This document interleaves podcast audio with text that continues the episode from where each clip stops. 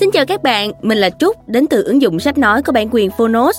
Chào mừng tất cả mọi người đã đến với chuyên mục podcast Phát triển bản thân của Trúc và Phonos nhé. Đúng như tên gọi, tại podcast này, chúng ta sẽ cùng nhau tìm hiểu về những chủ đề như phát triển kỹ năng, tư duy, làm việc sao cho hiệu quả. Và hôm nay, mình lựa chọn cuốn sách thú vị được viết bởi một tác giả lỗi lạc. Đó là cuốn Tư duy nhanh và chậm của Daniel Kahneman giáo sư tâm lý học thuộc Đại học Princeton. Daniel Kahneman được coi là một nhà tâm lý học vĩ đại nhất trên thế giới còn sống. Ông từng được trao giải Nobel Kinh tế vào năm 2002. Cuốn sách chứa đựng những kiến thức uyên bác nhất về hành vi con người mà ông đã nghiên cứu trong hơn 30 năm. Thông qua đó, chúng ta sẽ hiểu hơn về cách tư duy theo phương diện khoa học. Chúc tin rằng khi nghe xong cuốn sách này, bạn sẽ không còn lối tư duy như trước nữa, cẩn thận hơn trong việc ra quyết định cũng như biết cách để tránh rơi vào những bẫy tư duy thường gặp. Không để các bạn chờ lâu nữa, hãy cùng mình bắt đầu lắng nghe chương 1 nhé. Và nếu bạn muốn nghe toàn bộ cuốn sách, hãy tải ngay ứng dụng Phonos trên Google Play hoặc App Store nhé.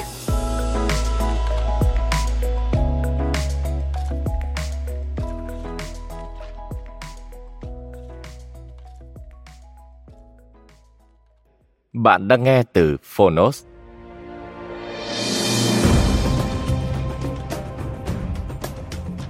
Tư duy nhanh và chậm. Nên hay không nên tin vào trực giác? The New York Times bestseller.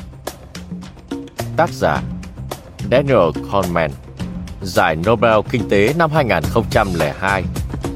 Người dịch Hương Lan Xuân Thành. Độc quyền tại Phonos. Alpha Books.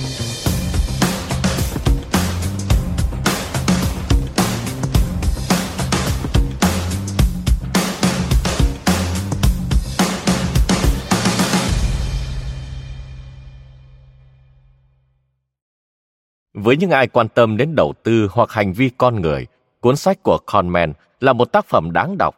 Trong cuốn sách này, ông chỉ ra rằng trong khi chúng ta luôn cho rằng những quyết định mà mình đưa ra là hợp lý, thì thực ra chúng ta lại đang mắc phải những thành kiến. Ít nhất cuốn sách cũng đem đến cho người đọc cơ hội tốt hơn để tránh những sai lầm hay giảm thiểu chúng. Theo Larry Switro, CBS News,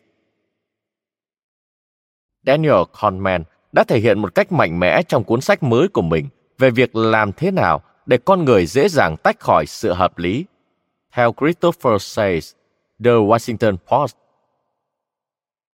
Lỗi lạc Từ này không thể nói hết được tầm quan trọng của những đóng góp của Daniel Kahneman, việc hiểu cách thức chúng ta tư duy và lựa chọn. Ông đứng giữa những người khổng lồ, giống như một tay thợ dệt, với những sợi chỉ của Charles Darwin, Adam Smith và Sigmund Freud. Như mọi nhà tâm lý học quan trọng bậc nhất trong lịch sử nhân loại, Kahneman đã định hình lại tâm lý học nhận thức, phân tích tính hợp lý và lý trí, hiểu biết về nguy cơ, nghiên cứu về hạnh phúc và an sinh, vân vân. Một tác phẩm kiệt xuất, gây ấn tượng mạnh mẽ trong chính tham vọng của nó, truyền tải rất nhiều kiến thức, sự khôn ngoan với tâm thái hết sức khiêm tốn và nhân văn sâu sắc. Nếu trong năm này bạn chỉ được đọc một cuốn sách, tôi khuyên bạn nên chọn cuốn này. Theo Janice Goldstein, The Glow and Mel. Một câu chuyện hết sức sâu sắc và hấp dẫn là sự hòa quyện giữa những nghiên cứu của mình và của các nhà tâm lý học, kinh tế và chuyên gia trong nhiều lĩnh vực khác, vân vân. Kahneman đã mất hàng thập kỷ để nghiên cứu và chắt lọc những giá trị đó để đem lại biết bao điều thú vị, hấp dẫn cho độc giả. Đây thực sự là một cuốn sách rất đáng đọc, bởi lẽ nó không phải là một cuốn sách khoa học bình thường. Thường chỉ có một vài chương đầu tiên hữu ích, thú vị, còn các chương sau rất tẻ nhạt.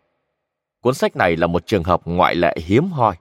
Toàn bộ cuốn sách là sự hấp dẫn khó tả và chúng ta hoàn toàn có thể áp dụng những điều đó vào cuộc sống hàng ngày. Tất cả mọi người đều nên đọc nó. Theo Jesse Signal, Boston Globe.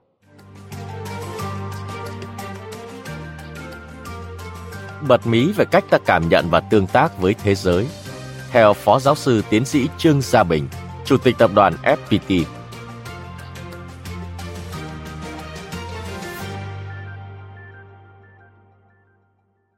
Tôi có một ấn tượng đặc biệt với tư duy Do Thái.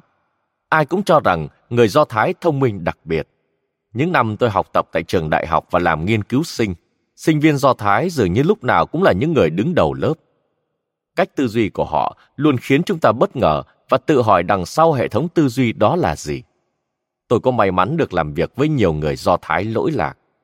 Khi được hỏi, tại sao người Do Thái lại thông minh như vậy? Tôi nhận được câu trả lời rằng, đó là do nền văn hóa và cách thức giáo dục đã đem lại hệ thống tư duy tốt chứ không phải do gen di truyền. Thật vậy, nếu bạn đến đất nước Israel, bạn sẽ thấy người Do Thái cũng có đủ màu da, chủng tộc khác nhau.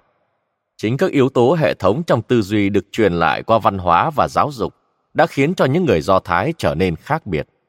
Daniel Kahneman là một người Do Thái điển hình và là nhà tâm lý học xuất chúng đã từng được trao giải Nobel Kinh tế năm 2002. Qua tác phẩm này, Daniel Kahneman dẫn dắt chúng ta về với quá trình khám phá, nghiên cứu hơn 30 năm của ông và đồng nghiệp. Với rất nhiều thí nghiệm được thiết kế thông minh và chính xác. Thành quả của những năm tháng lao động miệt mài đó chính là lời giải về cách thức chúng ta cảm nhận thế giới và tương tác với chúng như thế nào. Đó là cách thức mà não chúng ta vận hành. Với hai hệ thống mà Daniel Kahneman gọi là hệ thống 1 và hệ thống 2. Nếu như hệ thống 1 với cơ chế nghĩ nhanh, tự động, cảm tính, rập khuôn và tiềm thức, thì hệ thống 2 lại có cơ chế nghĩ chậm, đòi hỏi nỗ lực, dùng logic và có tính toán và ý thức. Hệ thống 2 chính là cách mà cá nhân chúng ta nghĩ về cái tôi, bản ngã, và cơ chế 1 được não vận hành thường xuyên, trong khi đó cơ chế 2 lại ít khi được sử dụng đến. Cơ chế hoạt động của hai hệ thống trong một con người, khi được nhìn nhận trên quy mô lớn hơn, có ý nghĩa rất lớn đối với hoạt động kinh tế xã hội. Hai hệ thống này chính là con người kinh tế hư cấu sống trên mảnh đất lý thuyết và con người hành động trong thế giới thực tại. Các tổ chức bằng cách nào đó cũng đang áp dụng các hình thức tương tự như các hệ thống này ở cấp độ cá nhân. Họ tránh đưa ra các quyết định sai lầm bằng các quy trình đã được khoa học hóa và hệ thống hóa, đồng thời cho phép phản biện mang tính xây dựng. Tôi tin rằng cuốn sách này sẽ đem lại nhiều kiến thức bổ ích giúp chúng ta hiểu được năng lực tư duy của chính mình và phát huy nó. Trân trọng giới thiệu tới bạn đọc cuốn sách bổ ích này.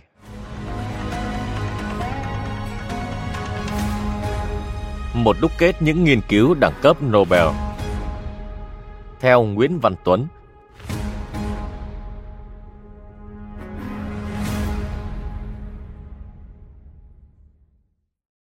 giáo sư y khoa, Viện Nghiên cứu Y khoa và Đại học New South Wales, Sydney, Australia. Thính giả đang nghe một quyển sách hay, hay từ nội dung, hàm lượng thông tin học thuật đến văn phòng nếu có một tác phẩm nào giúp cho chúng ta, bạn và tôi hiểu hơn về chính mình, thì đây là một tác phẩm như thế. Bằng một văn phong đơn giản, trong sáng và có khi dí dỏm. Giáo sư Daniel Kahneman dẫn dắt bạn qua hàng loạt thí nghiệm tâm lý xã hội mà ông và đồng nghiệp đã thực hiện trong suốt bốn thập niên qua. Kết quả của những thí nghiệm được đúc kết trong cuốn sách này, nó sẽ thách thức suy nghĩ của bạn, đồng thời cung cấp những kiến thức uyên bác để bạn có thể hiểu về hành vi của mình và của những người xung quanh. Cái hay của quyển sách không chỉ là hàm lượng tri thức học thuật mà còn mang tính giải trí. Nghe đến chương cuối cùng và ngừng lại, thính giả sẽ cảm thấy tiếc nuối rằng tại sao mình không biết những thông tin này sớm hơn. Nói đến sách mà không đề cập đến tác giả là một thiếu sót lớn. Tác giả Daniel Kahneman là giáo sư tâm lý học thuộc Đại học Princeton. Ông được xem là một nhà tâm lý học vĩ đại nhất trên thế giới còn sống. Ông là người gốc Do Thái, tốt nghiệp tâm lý học từ Đại học Jerusalem năm 1954 và phục vụ trong quân đội Do Thái như một chuyên gia tâm lý. Năm 1958, ông sang Mỹ học và tốt nghiệp tiến sĩ tâm lý học ở Đại học California, Berkeley vào năm 1958, cùng với người đồng nghiệp thân thiết là giáo sư Amos Tversky, Đại học Stanford. Ông đã thực hiện hàng loạt thí nghiệm tâm lý và có nhiều phát hiện rất quan trọng về hành vi con người. Nhờ những công trình đột phá đó, năm 2002, ông được trao giải thưởng Nobel về kinh tế vì những phát kiến về lý thuyết viễn cảnh, Prospect Theory Giáo sư Tversky không may mắn qua đời vào năm 1996 nên không có duyên với giải Nobel mà đáng lẽ ra ông đã cùng Kahneman chia sẻ. Có thể nói không quá rằng quyển sách bạn đang nghe là một đúc kết những nghiên cứu đẳng cấp Nobel. Người viết bài này làm quen với những công trình nghiên cứu của Kahneman và Tversky từ đầu thập niên 2000. Lúc đó, tôi mới bắt đầu một dự án nghiên cứu về nguy cơ gãy xương theo nguyên lý cá nhân hóa điều trị. Vấn đề được đặt ra là truyền đạt thông tin về nguy cơ đến bệnh nhân như thế nào để có hiệu quả nhất và tại sao dù có nhiều thuốc điều trị loãng xương rất hiệu quả và an toàn nhưng bệnh nhân vẫn không chịu dùng thuốc. Những thí nghiệm cực kỳ sáng tạo và lý thú của Kahneman và Tversky đã soi sáng và cung cấp cho tôi rất nhiều câu trả lời. Đọc những gì Kahneman viết, tôi thấy hình như ông biết rất nhiều về tôi. Do đó, khi cuốn sách được ấn hành, tôi đã viết bài điểm sách trên Thời báo Kinh tế Sài Gòn vào tháng 11 năm 2012 và nay tôi rất hân hạnh giới thiệu cuốn sách này đến thính giả. Cuốn sách có tựa đề Tư duy nhanh và chậm. Tuy là sách dành cho đại chúng, nhưng trong đó tác giả thuật lại những nghiên cứu tâm lý và xã hội học được thiết kế một cách thông minh và kết quả làm cho bạn phải suy nghĩ lại chính mình. Chẳng hạn, chúng ta vẫn tưởng con người vốn đầy lý trí, quyết định có suy tính cẩn thận, nhưng Daniel Kahneman và Amos Tversky đã chứng minh trong cuộc sống hàng ngày và cả đời sống kinh tế, chúng ta thường quyết định một cách thiếu nhất quán, cảm tính và đầy chủ quan. Conman chứng minh rằng chúng ta tệ hơn những gì chúng ta tưởng. Đó là chúng ta không biết những gì chúng ta không biết. Trong tư duy nhanh và chậm, Conman mô tả hai cách thức, hay nói đúng hơn là hai hệ thống mà não chúng ta vận hành. Ông gọi đó là hệ thống 1 và hệ thống 2. Hệ thống 1 còn gọi là cơ chế nghĩ nhanh, tự động, thường xuyên được sử dụng, cảm tính, rập khuôn và tiềm thức. Hệ thống 2 còn gọi là cơ chế nghĩ chậm, đòi hỏi nỗ lực, ít được sử dụng, dùng logic, có tính toán và ý thức. Trong một loạt thí nghiệm tâm lý, Kahneman và Tversky chứng minh rằng con người chúng ta thường đi đến quyết định theo cơ chế nghĩ nhanh hơn là nghĩ chậm. Phần lớn nội dung của cuốn sách là để chỉ ra những sai lầm trong hệ thống một. Suy nghĩ nhanh, theo cách nói ví von của người Việt chúng ta, là trông mặt mà bắt hình rong, tức là một cơ chế suy nghĩ dựa vào những tín hiệu sơ khởi thay vì tính toán cẩn thận và suy đoán dựa vào logic. Có thể liên tưởng về cơ chế nghĩ nhanh qua vài ví dụ cụ thể. Khi lái xe gắn máy đến một ngã tư, chúng ta có khi chỉ cần nhìn vào ánh mắt người lái xe đối diện để quyết định có băng qua đường hay không. Hoặc trước thông tin rằng tỷ lệ mắc bệnh ung thư ở vùng nông thôn cao hơn vùng thành thị. Chúng ta có thể nghĩ ngay rằng vì dịch vụ y tế ở vùng nông thôn kém hơn vùng thành thị, nhưng nếu có thông tin cho rằng tỷ lệ mắc bệnh ung thư vùng nông thôn thấp hơn vùng thành thị, có lẽ chúng ta nghĩ rằng cư dân nông thôn không sống trong môi trường ô nhiễm như cư dân thành thị, nên cư dân nông thôn có nguy cơ ung thư thấp hơn thành thị. Việc người dân di tản khỏi khu vực sông Tranh hai có lẽ là một quyết định theo cơ chế nghĩ nhanh. Chính cơ chế suy nghĩ nhanh này giúp cho con người tồn tại qua hàng triệu năm, dù trong thực tế cũng sai lầm rất nhiều.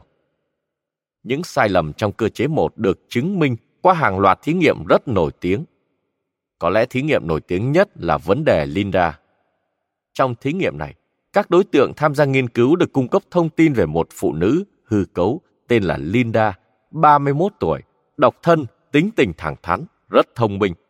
Và thời còn là sinh viên triết ở đại học, cô thường hay quan tâm đến những vấn đề kỳ thị chủng tộc và bất bình đẳng xã hội. Những người tham gia nghiên cứu được hỏi rằng Linda là A. Một nhân viên phục vụ khách hàng ở ngân hàng Bank Teller hay B. Là một bank teller và đấu tranh cho nữ quyền. Phần lớn, 85%, người tham gia nghiên cứu chọn câu trả lời B là khả năng cao nhất. Những câu trả lời đó vi phạm quy luật xác suất Kahneman và Tversky gọi sai lầm này là nghịch lý liên hợp. Trong một thí nghiệm khác, Conman và Tversky tiến hành với một nhóm bác sĩ có kinh nghiệm trên 15 năm về một vấn đề rất đơn giản như sau. Trong một cộng đồng có 1% nữ bị bệnh ung thư, các nhà khoa học có một phương pháp xét nghiệm rất chính xác để phát hiện ung thư.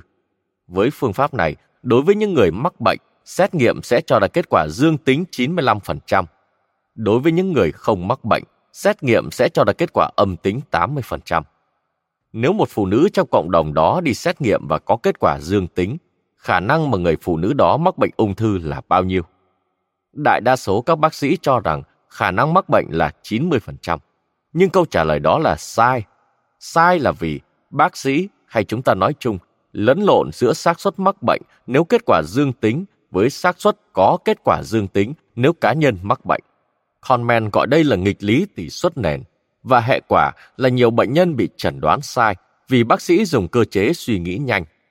Trong một thí nghiệm nổi tiếng, Conman và Tversky cho các đối tượng chọn một trong hai bao thư. Bao thư thứ nhất có chắc chắn 200 đô la và bao thư thứ hai đòi hỏi đối tượng phải tung một đồng xu. Nếu mặt sấp xuất hiện thì được 400 đô la, mặt ngừa thì không có đồng nào. Kết quả cho thấy phần lớn đối tượng tham gia nghiên cứu lựa chọn bao thư thứ nhất, dù hai lựa chọn này thật ra có giá trị kỳ vọng y chang nhau. Kết quả này cho thấy chúng ta thích sự chắc chắn. Xu hướng này dẫn Kahneman và Tversky phát triển lý thuyết viễn cảnh và là một công trình được trao giải Nobel Kinh tế năm 2002. Một thí nghiệm cực kỳ độc đáo cho thấy chúng ta rất dễ bị chi phối bởi con số lớn. Đối tượng nghiên cứu được đưa ra hai lựa chọn. A. Với phẫu thuật A, 90% sống sót. B. Với phẫu thuật B, 10% tử vong. Phần lớn đối tượng chọn phẫu thuật A. Một thí nghiệm tương tự, mà theo đó một nhóm đối tượng được cho biết rằng xác suất mà họ mắc bệnh là 1 trên 10. Một nhóm khác được cho biết xác suất mắc bệnh là 100 trên 1000. Kết quả cho thấy nhóm thứ hai có xu hướng chấp nhận điều trị hơn nhóm thứ nhất, dù nguy cơ mắc bệnh của hai nhóm y chang nhau. Kontman và Tversky gọi đó là hiệu ứng khung. Chúng ta thường đánh giá vấn đề qua việc tham khảo kinh nghiệm nổi bật vào thời điểm gần nhất, chứ không phải xem xét đến toàn bộ quá trình theo thời gian. Viết đến đây, tôi chợt nhớ đến một nhận xét của nhạc sĩ Đức Huy rằng người ca sĩ có thể bắt đầu bài hát không đạt, nhưng khi đoạn cuối bài hát được biểu diễn thành công, thì khán giả sẽ xem đó là một màn trình diễn thành công. Conman xem đây là điểm mà chúng ta rất giống, chuột. Nếu một nhà khoa học rất giỏi về một lĩnh vực nào đó, như được trao giải Nobel y học, người ta thường giả định rằng nhà khoa học đó cũng am hiểu tất cả những vấn đề khác, dù bản thân nhà khoa học không nghĩ vậy. Điều này giải thích tại sao khi cần tranh thủ vận động một vấn đề xã hội nào đó, người ta thường tìm đến những ngôi sao điện ảnh, khoa học, thể thao, vân vân. Conman gọi đó là hiệu ứng hào quang, cũng là một cơ chế suy nghĩ theo hệ thống một. Cuốn sách hay công trình nghiên cứu của Conman có nhiều ý nghĩa cho các nhà hoạch định chính sách. Bài học là khi ra chính sách hay những quy định có ảnh hưởng đến nhiều người trong cộng đồng, cần phải vận dụng chứng cứ một cách cẩn thận chứ không nên cảm tính và bồng bột theo hệ thống suy nghĩ nhanh vì dễ dẫn đến sai lầm. Chúng ta còn nhớ vụ cấm buôn bán mắm tôm chỉ vì niềm tin rằng nhiều bệnh nhân tả từng ăn mắm tôm trước đó và kết luận rằng mắm tôm là nguyên nhân gây dịch tả. Có thể xem đó là một suy nghĩ theo hệ thống một. Không chỉ có ý nghĩa cho các nhà hoạch định chính sách, cuốn sách còn có ích cho những người hành pháp. Ý nghĩa từ những hiệu ứng Linda, hiệu ứng khung nghịch lý tỷ suất nền, vân vân là không thể và không nên trông mặt mà bắt hình dong, hay chỉ dựa vào tín hiệu bề ngoài mà đi đến kết án hay kỳ thị một cá nhân. Có trường hợp người ta lý giải rằng 60% những ca tội phạm thiếu niên xuất phát từ những gia đình ly dị hay đổ vỡ và đi đến kết luận rằng ly dị là một nguyên nhân hay nguồn gốc của tội phạm thiếu niên. Nhưng kết luận đó không logic và rất có thể sai. Đó cũng là một ngụy biện rất phổ biến ngụy biện xảy ra là vì người ta lười suy nghĩ và vì lười biếng suy nghĩ nên người ta chỉ sử dụng hệ thống một mà không sử dụng hệ thống hai. Ngày nay, ra nhà sách, chúng ta dễ dàng thấy khá nhiều sách về hành vi con người. Nhiều sách hay với những ví dụ rất sống động, kèm theo những thí nghiệm được xem là tiên phong, rồi lý giải đòi thay đổi chính sách, luật pháp và cách kinh doanh. Nhưng cuốn tư duy nhanh và chậm thì khác vì đây là cuốn sách chỉ tập trung vào khoa học với những trải nghiệm cá nhân của tác giả. Mục tiêu của cuốn sách như Conman viết là làm giàu ngữ vựng cho mọi người khi đi đến một quyết định trong cuộc sống. Tác giả còn viết rằng ông kỳ vọng cuốn sách sẽ giúp ích cho độc giả trong những câu chuyện phiếm và trao đổi. Hay nói theo Nguyễn Du là mua vui cũng được một vài trống canh. Tôi nghĩ tác giả đã vượt ra mục tiêu khiêm tốn đó. Đây là cuốn sách mà bất kỳ ai nghe cũng sẽ thấy hào hứng ngay từ chương đầu và kết thúc với sự sảng khoái, làm cho chúng ta hiểu về chính mình nhiều hơn. Một quyển sách như thế nên được có mặt trên giá sách của những ai quan tâm đến hành vi và kinh tế. Xin trân trọng giới thiệu.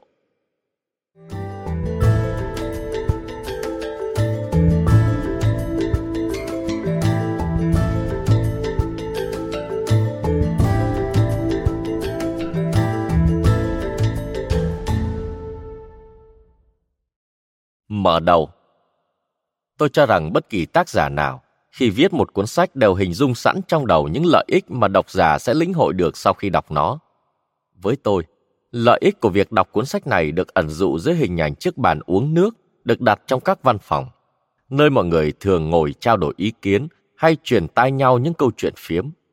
Tôi hy vọng cuốn sách này sẽ làm giàu vốn ngữ vựng cho độc giả mỗi khi đi đến một vài quyết định nhanh trong cuộc sống như khi bàn về những phán đoán và lựa chọn của người khác hoặc những chính sách mới của công ty hay những quyết định đầu tư của một đồng nghiệp. Tại sao chúng ta lại quan tâm đến những câu chuyện phiếm? Bởi kẻ tội hay nói xấu người khác bao giờ cũng dễ dàng và thích thú hơn là tự nhận ra lỗi lầm của chính mình. Ngay cả trong những điều kiện thuận lợi nhất, đặt câu hỏi đối với những gì ta hằng tin tưởng và ham muốn là vô cùng khó khăn, nhưng may mắn là chúng ta có thể tiếp thu được những ý kiến từ người khác. Rất nhiều người trong số chúng ta tự nhiên đoán được phản ứng và dự đoán của bạn bè, đồng nghiệp trước các lựa chọn của mình. Vì vậy, giá trị và nội dung của những câu chuyện phiếm lại trở thành những chủ đề nóng xoay quanh trước bàn uống nước. Những câu chuyện phiếm hữu ích là động cơ thúc đẩy con người ta tự phê bình và nhìn nhận bản thân một cách nghiêm túc hơn. Đôi khi lợi ích mà những câu chuyện phiếm này mang lại còn lớn hơn cả bản kế hoạch đánh giá hàng năm của mỗi chúng ta. Muốn trở thành một bác sĩ giỏi thì người thầy thuốc phải hiểu rõ rất nhiều loại bệnh với những triệu chứng kèm theo trước và sau khi phát bệnh, cũng như phải phán đoán được nguyên nhân và hậu quả của bệnh, thậm chí có thể đưa ra cả phác đồ điều trị cho bệnh đó. Học nghề thuốc đòi hỏi người thầy thuốc phải học cả thuật ngữ của y khoa. Càng hiểu sâu về các phán đoán và lựa chọn sẽ càng đòi hỏi chúng ta phải sử dụng vốn từ vựng phong phú hơn so với ngôn ngữ thường ngày. Mặt tích cực của những câu chuyện phiếm là nó giúp chúng ta nhận biết được những sai lầm mà con người thường mắc phải. Chúng chính là những lỗi sai hệ thống và được lặp đi lặp lại một cách có chủ đích trong một số hoàn cảnh nhất định. Ví dụ, khi một diễn giả điển trai và đĩnh đạc bước lên sân khấu, bạn có thể dự đoán được rằng khán giả sẽ dành cho bài diễn thuyết của anh ta nhiều cảm tình hơn so với tài năng diễn thuyết của anh ta. Khả năng chẩn đoán những sai lệch này còn gọi là hiệu ứng hào quang và nhờ có nó, những bàn luận và những trao đổi xung quanh câu chuyện phiếm của chúng ta sẽ trở nên dễ đoán, dễ nhận ra và dễ hiểu hơn. Nếu có ai hỏi bạn đang nghĩ gì, bạn sẽ trả lời được câu hỏi đó một cách dễ dàng. Bạn tin là mình biết điều gì đang diễn ra trong đầu. Thường là có một ý nghĩ chủ đạo, rồi suy nghĩ này tuần tự móc nối sang suy nghĩ khác Tuy nhiên, đó không phải là cách hoạt động duy nhất, càng không phải là phương thức hoạt động điển hình của trí não. Hầu hết mọi ấn tượng và suy nghĩ của bạn thường diễn ra trong trí não theo cách mà bạn không sao biết được. Bạn không thể lý giải được vì sao bạn lại tin chắc là trên mặt bàn có một chiếc đèn, hoặc điều gì khiến bạn cảm thấy được nét hờn ghen trong giọng nói của người bạn đời trên điện thoại. Hoặc chỉ bằng linh cảm mà bạn có thể tránh một tai nạn trên đường khi mà nó chưa thực sự xảy ra. Rất nhiều quyết định được hình thành một cách lặng lẽ bên trong đầu óc của bạn, và khi trí óc bạn hoạt động, sẽ sinh ra những cảm xúc và trực giác. Cuốn sách này bàn sâu về sự sai lệch của trực giác trong trí óc con người. Tuy vậy, tập trung vào sự sai lệch không nhằm mục đích bôi nhọ nhận thức của loài người, giống như các nghiên cứu y học. Sự quan tâm nghiên cứu các căn bệnh không nằm ngoài mục đích mang lại sức khỏe tốt hơn cho loài người. Thông thường hầu hết chúng ta đều khỏe mạnh và hầu hết những phán đoán và hành động của chúng ta đều đúng đắn. Chúng ta làm chủ cuộc sống của mình, nên tự thân chúng ta tuân theo những ấn tượng và cảm xúc của cá nhân và tự tin rằng niềm tin bản năng cũng như sở thích của bản thân thường là đúng đắn. Nhưng không hẳn thế. Chúng ta vẫn tự tin ngay cả khi mắc sai lầm và thường người khác dễ phát hiện ra sai lầm đó hơn là bản thân chúng ta. Những phát hiện này chính là mục đích của tôi khi đề cập tới câu chuyện phiếm ở trên, nhằm nâng cao khả năng nhận thức của bản thân khi đưa ra các dự đoán và lựa chọn của người khác bằng việc cung cấp một thứ ngôn ngữ phong phú hơn, chính xác hơn khi thảo luận. Bởi vì ít nhất trong một vài trường hợp, một chẩn đoán chính xác có thể đưa ra một giải pháp để giảm thiểu thiệt hại do những phán đoán và lựa chọn sai lầm của chúng ta gây ra. Nguồn gốc Cuốn sách này trình bày những hiểu biết của tôi về sự phán đoán và đưa ra quyết định, vốn là những lĩnh vực đã được các nhà tâm lý học nghiên cứu sâu trong vài thập kỷ trở lại đây. Tuy nhiên, tôi bắt đầu theo đuổi ý tưởng nghiên cứu này vào một ngày may mắn của năm 1969 khi tôi mời Amos, một đồng nghiệp của tôi đến nói chuyện tại buổi thảo luận tại khoa tâm lý học của trường đại học Hebrew ở Jerusalem, nơi tôi giảng dạy khi đó. Amos Tversky thời ấy được đánh giá là ngôi sao mới nổi, chuyên nghiên cứu về việc ra quyết định. Nhưng thực ra, tôi nghĩ ông ấy là ngôi sao trong mọi lĩnh vực nghiên cứu mà ông tham gia thì đúng hơn. Vì thế tôi hình dung chúng tôi sẽ có một buổi nói chuyện rất thú vị. Nhiều người biết Amos đều nghĩ ông là người thông minh nhất mà họ từng gặp. Ông xuất sắc, linh hoạt và cuốn hút. Ông được ban tặng một trí nhớ tuyệt vời, cùng với cách nói chuyện hài hước và khả năng sử dụng chúng một cách nhuần nhuyễn. Sẽ không bao giờ cảm thấy buồn chán khi có Amos ở bên cạnh. Vào thời điểm này, Amos mới 32 tuổi, còn tôi 35 tuổi. Bài giảng của Amos hôm đó trình bày vào một chương trình nghiên cứu đang được tiến hành ở Đại học Michigan, nhằm trả lời cho câu hỏi Con người có phải là những nhà thống kê trực quan tài ba? Như các bạn biết đấy, con người vốn đều là những nhà ngôn ngữ học tự nhiên. Một đứa trẻ 4 tuổi không cần cố gắng cũng có thể tự thiết lập được những cấu trúc ngữ pháp khi nói, mặc dù chúng chẳng có ý niệm gì về sự tồn tại của những cấu trúc ngữ pháp ấy cả. Liệu con người có bản năng trực giác tương tự đối với những nguyên tắc cơ bản của các phép tính thống kê? Amos đã trình bày rằng chắc chắn con người có khả năng đó. Chúng tôi đã tranh luận rất sôi nổi trong buổi hội thảo và cuối cùng đưa ra kết luận chắc chắn. Đáp án không mới là câu trả lời hợp lý hơn cả. Amos và tôi đều hứng thú với buổi thảo luận và kết luận rằng thống kê trực quan là một chủ đề hấp dẫn và rất tuyệt nếu cả hai cùng tiếp tục nghiên cứu. Thứ sáu của tuần ấy, chúng tôi ăn trưa tại quán cà phê Ramon, nơi gặp gỡ yêu thích của giới nghệ sĩ và học thuật ở Jerusalem. Tại đây, chúng tôi đã lên kế hoạch nghiên cứu về khả năng thống kê trực quan của một số nhà nghiên cứu thực nghiệm điển hình. Kết luận chỉ bằng trực giác thôi của chúng tôi trong lần thảo luận trước đó ở Đại học Hebrew là chưa đủ. Cho dù đã có nhiều năm kinh nghiệm nghiên cứu và làm việc với các số liệu, chúng tôi vẫn chưa có được sự nhạy cảm bản năng và tính chuẩn xác của những kết quả thống kê được quan sát dựa trên nhóm mẫu quá nhỏ. Vẫn còn rất nhiều sai lệch trong những nhận định chủ quan của chúng tôi. Khi mà chúng tôi quá hào hứng tin tưởng vào các kết quả nghiên cứu dựa trên những chứng cứ không đầy đủ và quá đề cao hoạt động thu thập dữ liệu dựa trên quan sát của những nhóm mẫu quá nhỏ. Mục tiêu của nghiên cứu này là để kiểm chứng xem liệu các nhà nghiên cứu khác có chung suy nghĩ như chúng tôi không.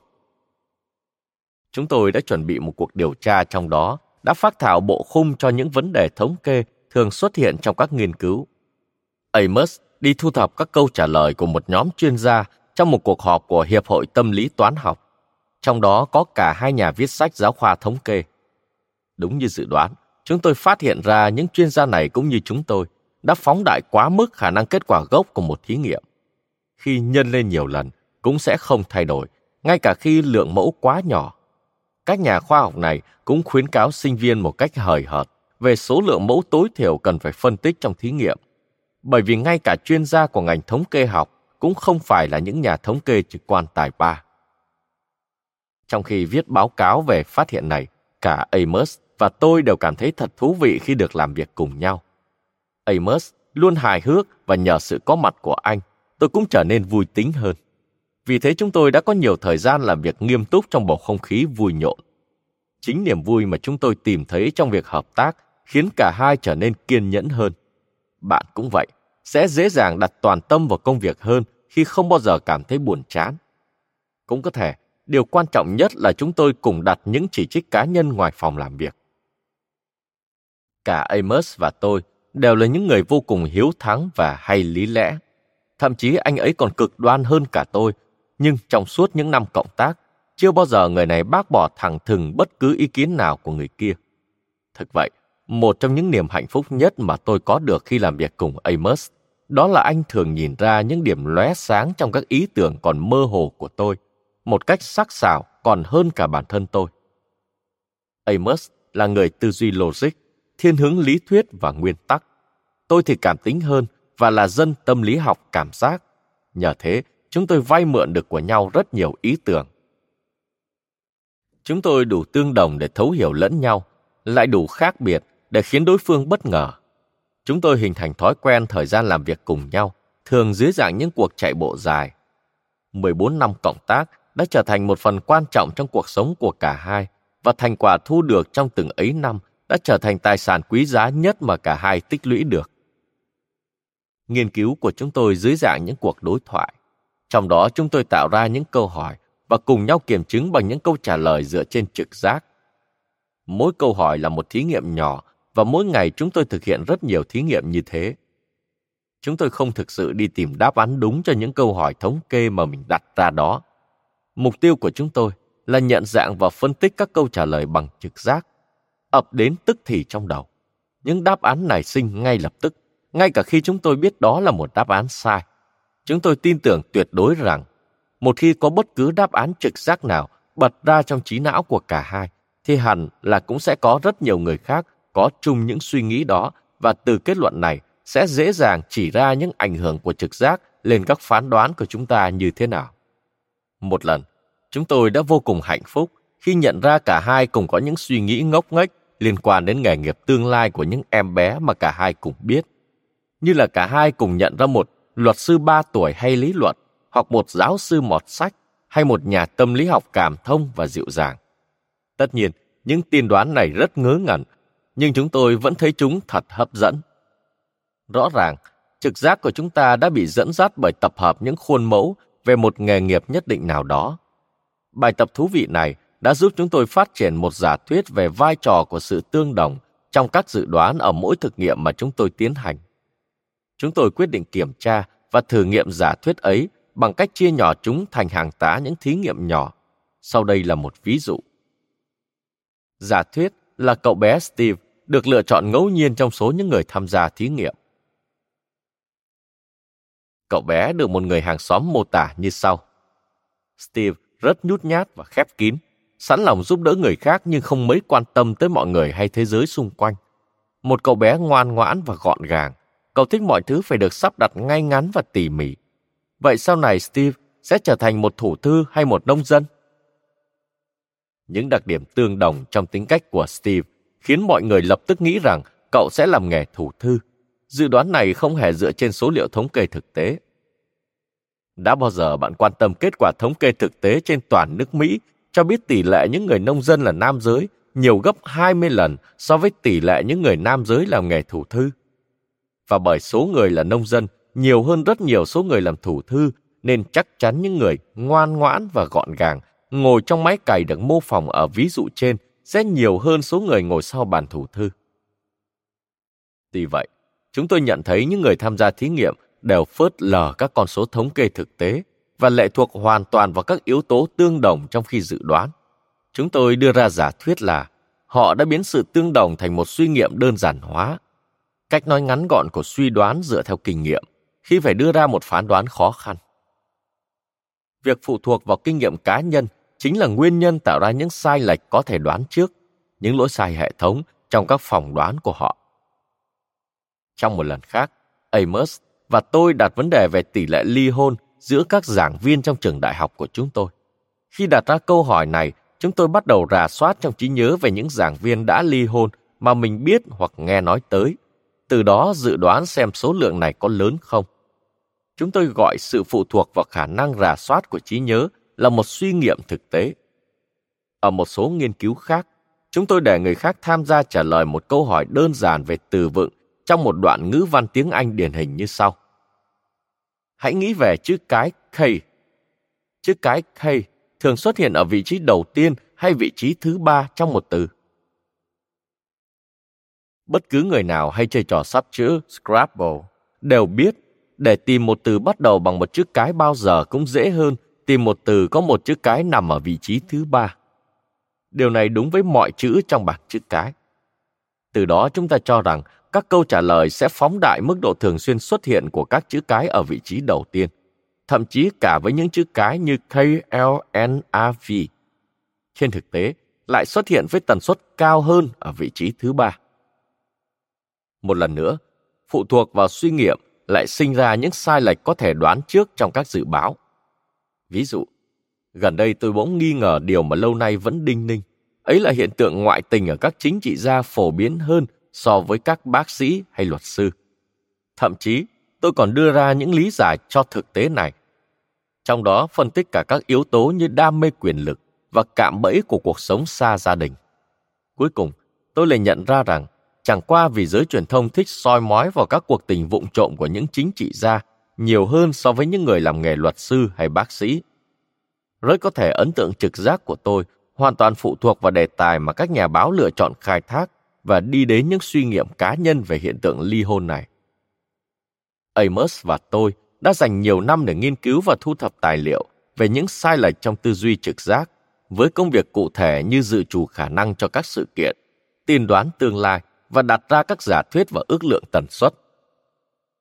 Đến năm thứ năm hợp tác, chúng tôi trình bày những phát hiện chính của mình trên tạp chí khoa học, một ấn phẩm dành cho các học giả ở rất nhiều ngành khoa học. Bài báo có tên là Phán đoán dưới sự thiếu chắc chắn, suy nghiệm và sai lệch. Nó mô tả những đường tắt rút gọn của tư duy trực giác và giải thích khoảng chừng 20 sự sai lệch là những cách thể hiện của suy nghiệm, đồng thời là những minh chứng cho thấy vai trò của những suy nghiệm trong các dự đoán. Các sử gia cũng thường xuyên ghi nhận rằng ở bất cứ thời điểm nào, trong bất cứ ngành nào, các học giả cũng có xu hướng đưa ra những phỏng đoán về đối tượng trong các nghiên cứu của mình. Các nhà khoa học xã hội cũng không phải là ngoại lệ. Họ dựa vào bản tính tự nhiên của loài người để làm cơ sở cho hầu hết những cuộc tranh luận về các hành vi ứng xử đặc biệt của con người, nhưng rất hiếm khi đặt câu hỏi trở lại cho các phán đoán này. Các nhà khoa học xã hội trong những năm 1970 hầu như công nhận hai ý tưởng về bản tính con người. Thứ nhất, đó là con người nhìn chung tỉnh táo và suy nghĩ của họ thường hợp logic. Thứ hai, các xúc cảm như sợ hãi, nhân ái và thù hận xuất hiện hầu hết khi con người không kiểm soát được lý trí, hay còn gọi là con người duy lý trí. Bài báo của chúng tôi ngầm thách thức cả hai giả thuyết ấy mà không tranh luận trực tiếp vào các luận điệp của chúng. Chúng tôi thu thập những lỗi sai hệ thống trong tư duy của con người và dựa trên dấu vết của những lỗi sai hệ thống ấy để phát thảo ra cách vận hành của nhận thức chứ không đơn thuần chỉ đổ lỗi cho cảm xúc. Bài báo của chúng tôi thu hút được sự chú ý hơn so với kỳ vọng ban đầu và đến giờ nó vẫn là một trong những nguồn trích dẫn được nhắc đến nhiều nhất trong ngành khoa học xã hội. Hơn 200 bài báo học thuật đã dùng nó để tham chiếu trong năm 2010. Các nhà nghiên cứu trong nhiều lĩnh vực khác cũng nhận thấy bài báo đó hữu ích. Đồng thời các ý tưởng về suy nghiệm và sai lệch đã được áp dụng trong rất nhiều lĩnh vực nghiên cứu khác nhau, trong đó có chẩn đoán y học, triết học, tài chính, thống kê và chiến lược quân sự. Ví dụ, các sinh viên chuyên ngành chính sách đã nhận ra rằng chính nhờ dựa trên sự suy nghiệm đã giải thích vì sao một số vấn đề thu hút được sự chú ý của công chúng nhiều hơn so với một số vấn đề khác. Con người có xu hướng chú tâm vào những vấn đề quan trọng liên quan mà họ dễ dàng truy cập trong trí nhớ của mình hơn là những vấn đề khó khăn phức tạp. Điều này càng được khẳng định khi quan sát các thông tin tràn ngập trên trang nhất các báo những chủ đề được các phương tiện truyền thông đặc biệt quan tâm phản ánh đã ăn sâu vào đầu óc chúng ta, khiến những chủ đề khác dễ bị chúng ta lãng quên. Ngược lại, những gì giới truyền thông lựa chọn đưa tin cũng lại phản ánh góc nhìn của họ về thị hiếu hiện thời của công chúng.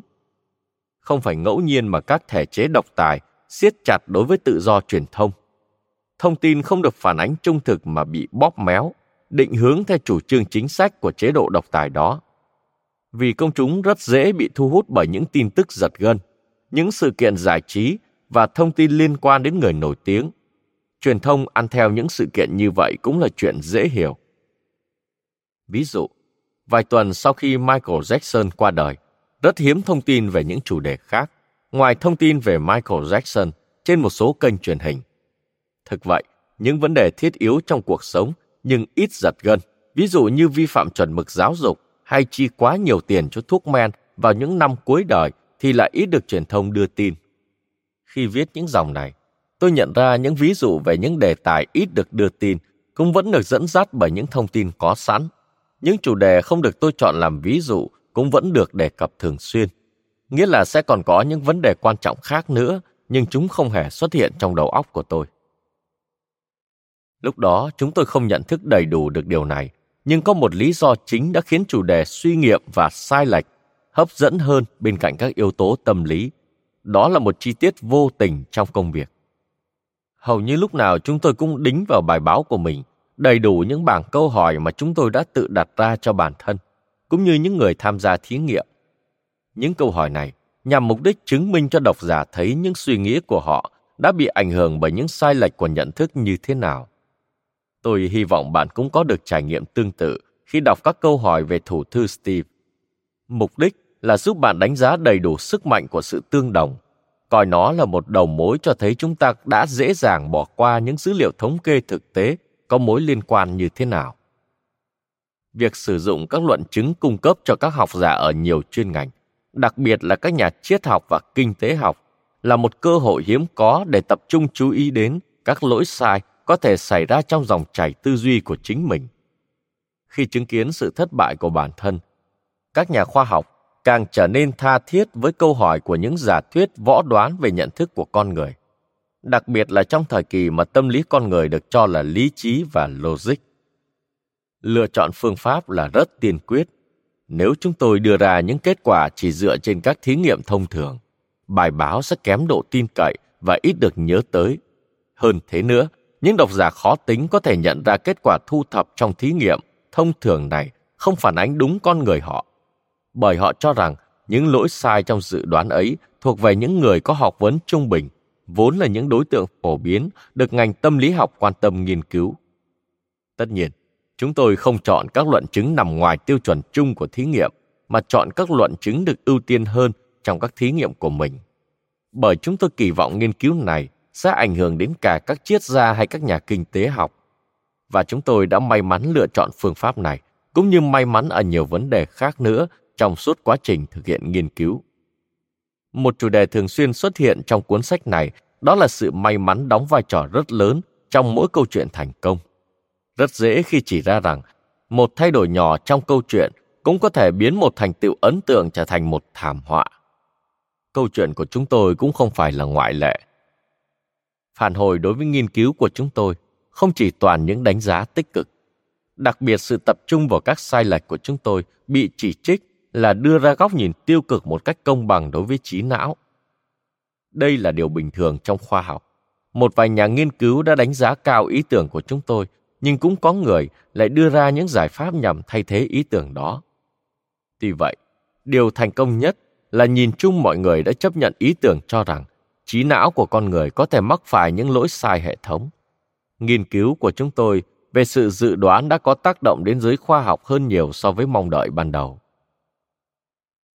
Ngay sau khi hoàn thành nghiên cứu tổng quan về sự sai lệch, chúng tôi lập tức chuyển sự quan tâm của mình đến nghiên cứu về việc đưa ra quyết định trong những điều kiện không chắc chắn. Mục tiêu của chúng tôi là phát triển một học thuyết tâm lý học.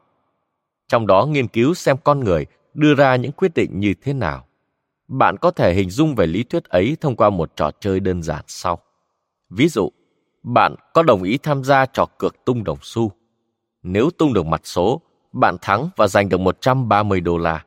Còn nếu ra mặt người, bạn thua và mất 100 đô la. Những lựa chọn cơ bản như thế từ lâu đã được sử dụng để kiểm chứng cho những câu hỏi bao quát hơn về việc ra quyết định. Ví dụ như tương quan giữa đánh giá của con người đối với những điều chắc chắn và những kết quả chưa chắc chắn. Phương pháp của chúng tôi không thay đổi. Chúng tôi dành nhiều ngày để xem xét tình huống, để lựa chọn và kiểm nghiệm xem trực giác của chúng ta có ảnh hưởng như thế nào đối với sự lựa chọn logic. Một lần nữa, như trong một dự đoán, chúng tôi để ý đến những sai lệch hệ thống trong các quyết định của cá nhân. Các tham chiếu trực giác hình thành nên những nguyên tắc thiết yếu trong các lựa chọn lý trí. Năm năm sau khi bài báo được đăng tải trên tạp chí khoa học, chúng tôi xuất bản nghiên cứu lý thuyết viễn cảnh, phân tích về quyết định trong nguy cơ. Đây là một học thuyết về chọn lựa được một số người cho là có tầm ảnh hưởng nhiều hơn cả nghiên cứu của chúng tôi về dự báo và là một trong những nghiên cứu đặt nền móng cho sự hình thành và phát triển của kinh tế học hành vi sau này. Ngay cả khi bị cản trở vì khoảng cách địa lý, Amos và tôi vẫn cùng nhau tận hưởng sự may mắn tuyệt vời khi được chia sẻ suy nghĩ với một trí tuệ ưu việt hơn cá nhân mình, cũng như niềm hạnh phúc khi tạo dựng được từ mối quan hệ bằng hữu giúp chúng tôi làm việc vừa vui vẻ và vừa hiệu quả. Sự hợp tác của chúng tôi trong quá trình nghiên cứu về dự báo và ra quyết định đã mang lại cho tôi giải Nobel vào năm 2002. Đáng lẽ Amos cũng được cùng tôi chia sẻ vinh dự được bước lên bục nhận giải Nobel nếu ông không qua đời ở tuổi 59 vào năm 1996. Chúng ta đang ở đâu? Cuốn sách này không nhằm mục đích trình bày những nghiên cứu của tôi và Amos.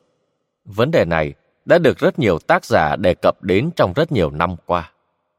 Mục tiêu chính của tôi khi viết cuốn sách này là để giới thiệu đến độc giả một cách nhìn nhận về cách thức hoạt động của trí não vốn đã tạo ra những bước phát triển của nghiên cứu về nhận thức và tâm lý xã hội trong những năm gần đây.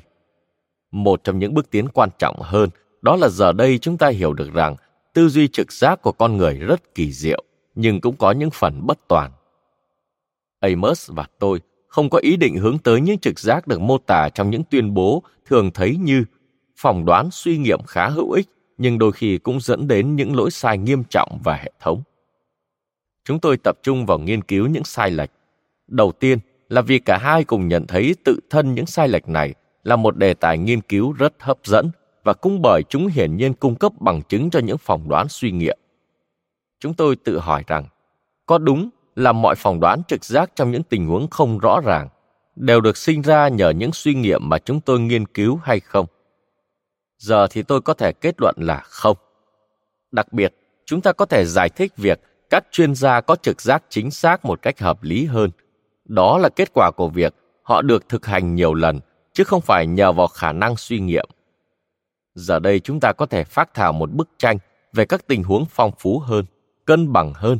Trong đó, một số kỹ năng và suy nghiệm là nguồn lực thay thế cho các phán đoán và lựa chọn dựa trên trực giác. Nhà tâm lý học Gary Klein kể câu chuyện về một đội cứu hỏa trong lần giải cứu một ngôi nhà có gian bếp bị cháy. Khi mới bắt đầu lắp vòi nước, bỗng người chỉ huy dường như nghe thấy một tiếng nói vang lên trong đầu. Rút khỏi đây, mau! Ngay khi đội cứu hỏa vừa rút khỏi căn nhà, toàn bộ sàn nhà nơi họ đứng gần như sập xuống. Tất cả chỉ dựa trên thực tế là khi vừa có mặt tại hiện trường, người đội trưởng bỗng cảm nhận được sự im ắng lạ thường của ngọn lửa và cảm thấy tai của mình phải chịu sức nóng bất thường. Cùng một lúc, tất cả những cảm nhận ấy tạo thành một ấn tượng mà ông gọi là giác quan thứ sáu đối với sự nguy hiểm. Ông không biết cụ thể chúng là gì, chỉ biết chắc chắn rằng có điều gì đó bất ổn sắp xảy ra. Sau này, người ta mới biết được tâm của ngọn lửa không nằm ở gian bếp, mà ở ngay tầng hầm bên dưới chỗ đội cứu hỏa đã đứng. Hẳn chúng ta cũng từng nghe những chuyện tương tự như vậy về trực giác của các chuyên gia. Chẳng hạn, một cao thủ cờ vua chỉ cần liếc mắt vào một bàn cờ trên đường phố mà ông đi ngang qua là có thể tuyên bố quân trắng, ba nước, chiếu tướng mà chẳng cần đứng lại. Hoặc một bác sĩ chỉ cần liếc mắt nhìn bệnh nhân là có thể đưa ra những chẩn đoán phức tạp của một căn bệnh. Đối với chúng ta, trực giác chuẩn xác của các chuyên gia là một khả năng kỳ diệu, nhưng thực tế không phải như vậy. Ai cũng có thể có được trực giác chính xác như thế nhờ luyện tập mỗi ngày. Trong một số tình huống, hầu hết chúng ta đều dễ dàng nhận thấy sự nguy hiểm ngay từ lần đầu tiên nghe tiếng của kẻ thù ác trong điện thoại, hay dễ dàng nhận ra ta là nhân vật chính của câu chuyện phiếm ngay khi bước vào một căn phòng và có khả năng phản ứng tức thời với những dấu hiệu nguy hiểm, tiềm ẩn rất tinh tế khi nhìn thấy gã tài xế ở làn xe bên cạnh. Khả năng trực giác của chúng ta cũng không hề kém độ tinh anh so với trực giác của một anh lính cứu hỏa kỳ cựu hay của một bác sĩ nhiều năm kinh nghiệm. Chỉ là do họ được luyện tập thường xuyên hơn chúng ta mà thôi. Yếu tố tâm lý của trực giác chuẩn xác cũng không phải là một phép màu bí ẩn. Có lẽ cách lý giải ngắn gọn nhất đã được Herbert Simon vĩ đại, một kỳ thủ xuất sắc, giải thích rằng hàng ngàn giờ luyện tập giúp cho các kỳ thủ có khả năng nhìn từng ô vuông trên bàn cờ khác hẳn so với cách nhìn của người thường. Bạn có thể cảm thấy Simon nôn nóng khi phân tích yếu tố thần thoại của trực giác chuyên gia khi ông viết. Chính hoàn cảnh là điểm mấu chốt. Nó giúp các cao thủ xâm nhập được vào kho lưu trữ thông tin trong bộ nhớ, và những thông tin này cung cấp câu trả lời. Trực giác chính là sự nhận thức, không hơn, không kém. Chúng ta cũng không ngạc nhiên khi một đứa trẻ 2 tuổi nhìn một con chó và gọi, chó ơi! Bởi chúng ta đã quá quen với khả năng học hỏi kỳ diệu của trẻ em khi nhận diện và đặt tên cho các sự vật. Quan điểm của simon về những điều kỳ diệu trong trực giác chuyên gia cũng tương tự như vậy. Những trực giác chuẩn xác phát triển khi các chuyên gia học được cách nhận diện những yếu tố quen thuộc trong một hoàn cảnh mới và xử lý theo những cách phù hợp với nó. Những phán đoán trực giác chuẩn xác cũng lập tức xuất hiện trong đầu óc con người như hiện tượng gọi chó ơi của em bé 2 tuổi vậy. Đáng tiếc, không phải mọi chuyên gia thật sự đều có được trực giác nghề nghiệp tinh nhạy. Cách đây nhiều năm, tôi gặp một giám đốc đầu tư của một công ty tài chính lớn. Ông nói với tôi rằng ông vừa đầu tư vài chục triệu đô la vào cổ phiếu của hãng ô tô Ford. Khi tôi hỏi vì sao ông lại đưa ra quyết định này, ông trả lời là gần đây có tham dự một buổi trình diễn ô tô của hãng này. Ông rất thích và rất ấn tượng với buổi trình diễn đó. Cậu ạ, họ quả lĩnh những tay biết làm xe hơi đấy, là lời giải thích của ông. Ông tin vào trực giác của mình và hoàn toàn hài lòng với cảm giác đó cũng như việc quyết định mua cổ phiếu của bản thân. Tôi nhận ra một điều là ông ta hầu như không hề quan tâm tới một câu hỏi mà đáng lẽ một giám đốc tài chính như ông phải hỏi. Liệu cổ phiếu của hãng Ford hiện thời có bị định giá thấp hơn so với giá trị thực tế của nó không? Ngược lại, ông chỉ nghe theo trực giác của mình. Ông thích xe hơi, ông thích công ty này và ông thích ý tưởng sở hữu cổ phiếu của nó. Với những hiểu biết của chúng ta về thị trường cổ phiếu, thì có thể tin rằng nhà đầu tư này không biết mình đang làm gì. Những suy nghiệm đặc biệt mà Amos và tôi đã nghiên cứu có thể lý giải được ít nhiều lý do vì sao nhà đầu tư kia lại quyết định đầu tư vào cổ phiếu của hãng Ford. Nhưng với hiểu biết và nhận thức rộng hơn về suy nghiệm thì giờ đây chúng ta có thể giải thích hợp lý cho ví dụ đó. Một bước tiến quan trọng là giờ đây ta đã hiểu ra rằng cảm xúc có ảnh hưởng rõ nét trong mọi phán đoán và lựa chọn của trực giác của mỗi chúng ta. Giờ đây chúng ta có hiểu biết về trực giác hơn trước kia rất nhiều. Quyết định của các chuyên gia ngày nay có thể mô tả như một ví dụ điển hình về hiệu ứng suy nghiệm. Ở đó những phỏng đoán và quyết định được dẫn dắt trực tiếp bởi cảm giác thích hay không thích với rất ít cân nhắc và lý lẽ.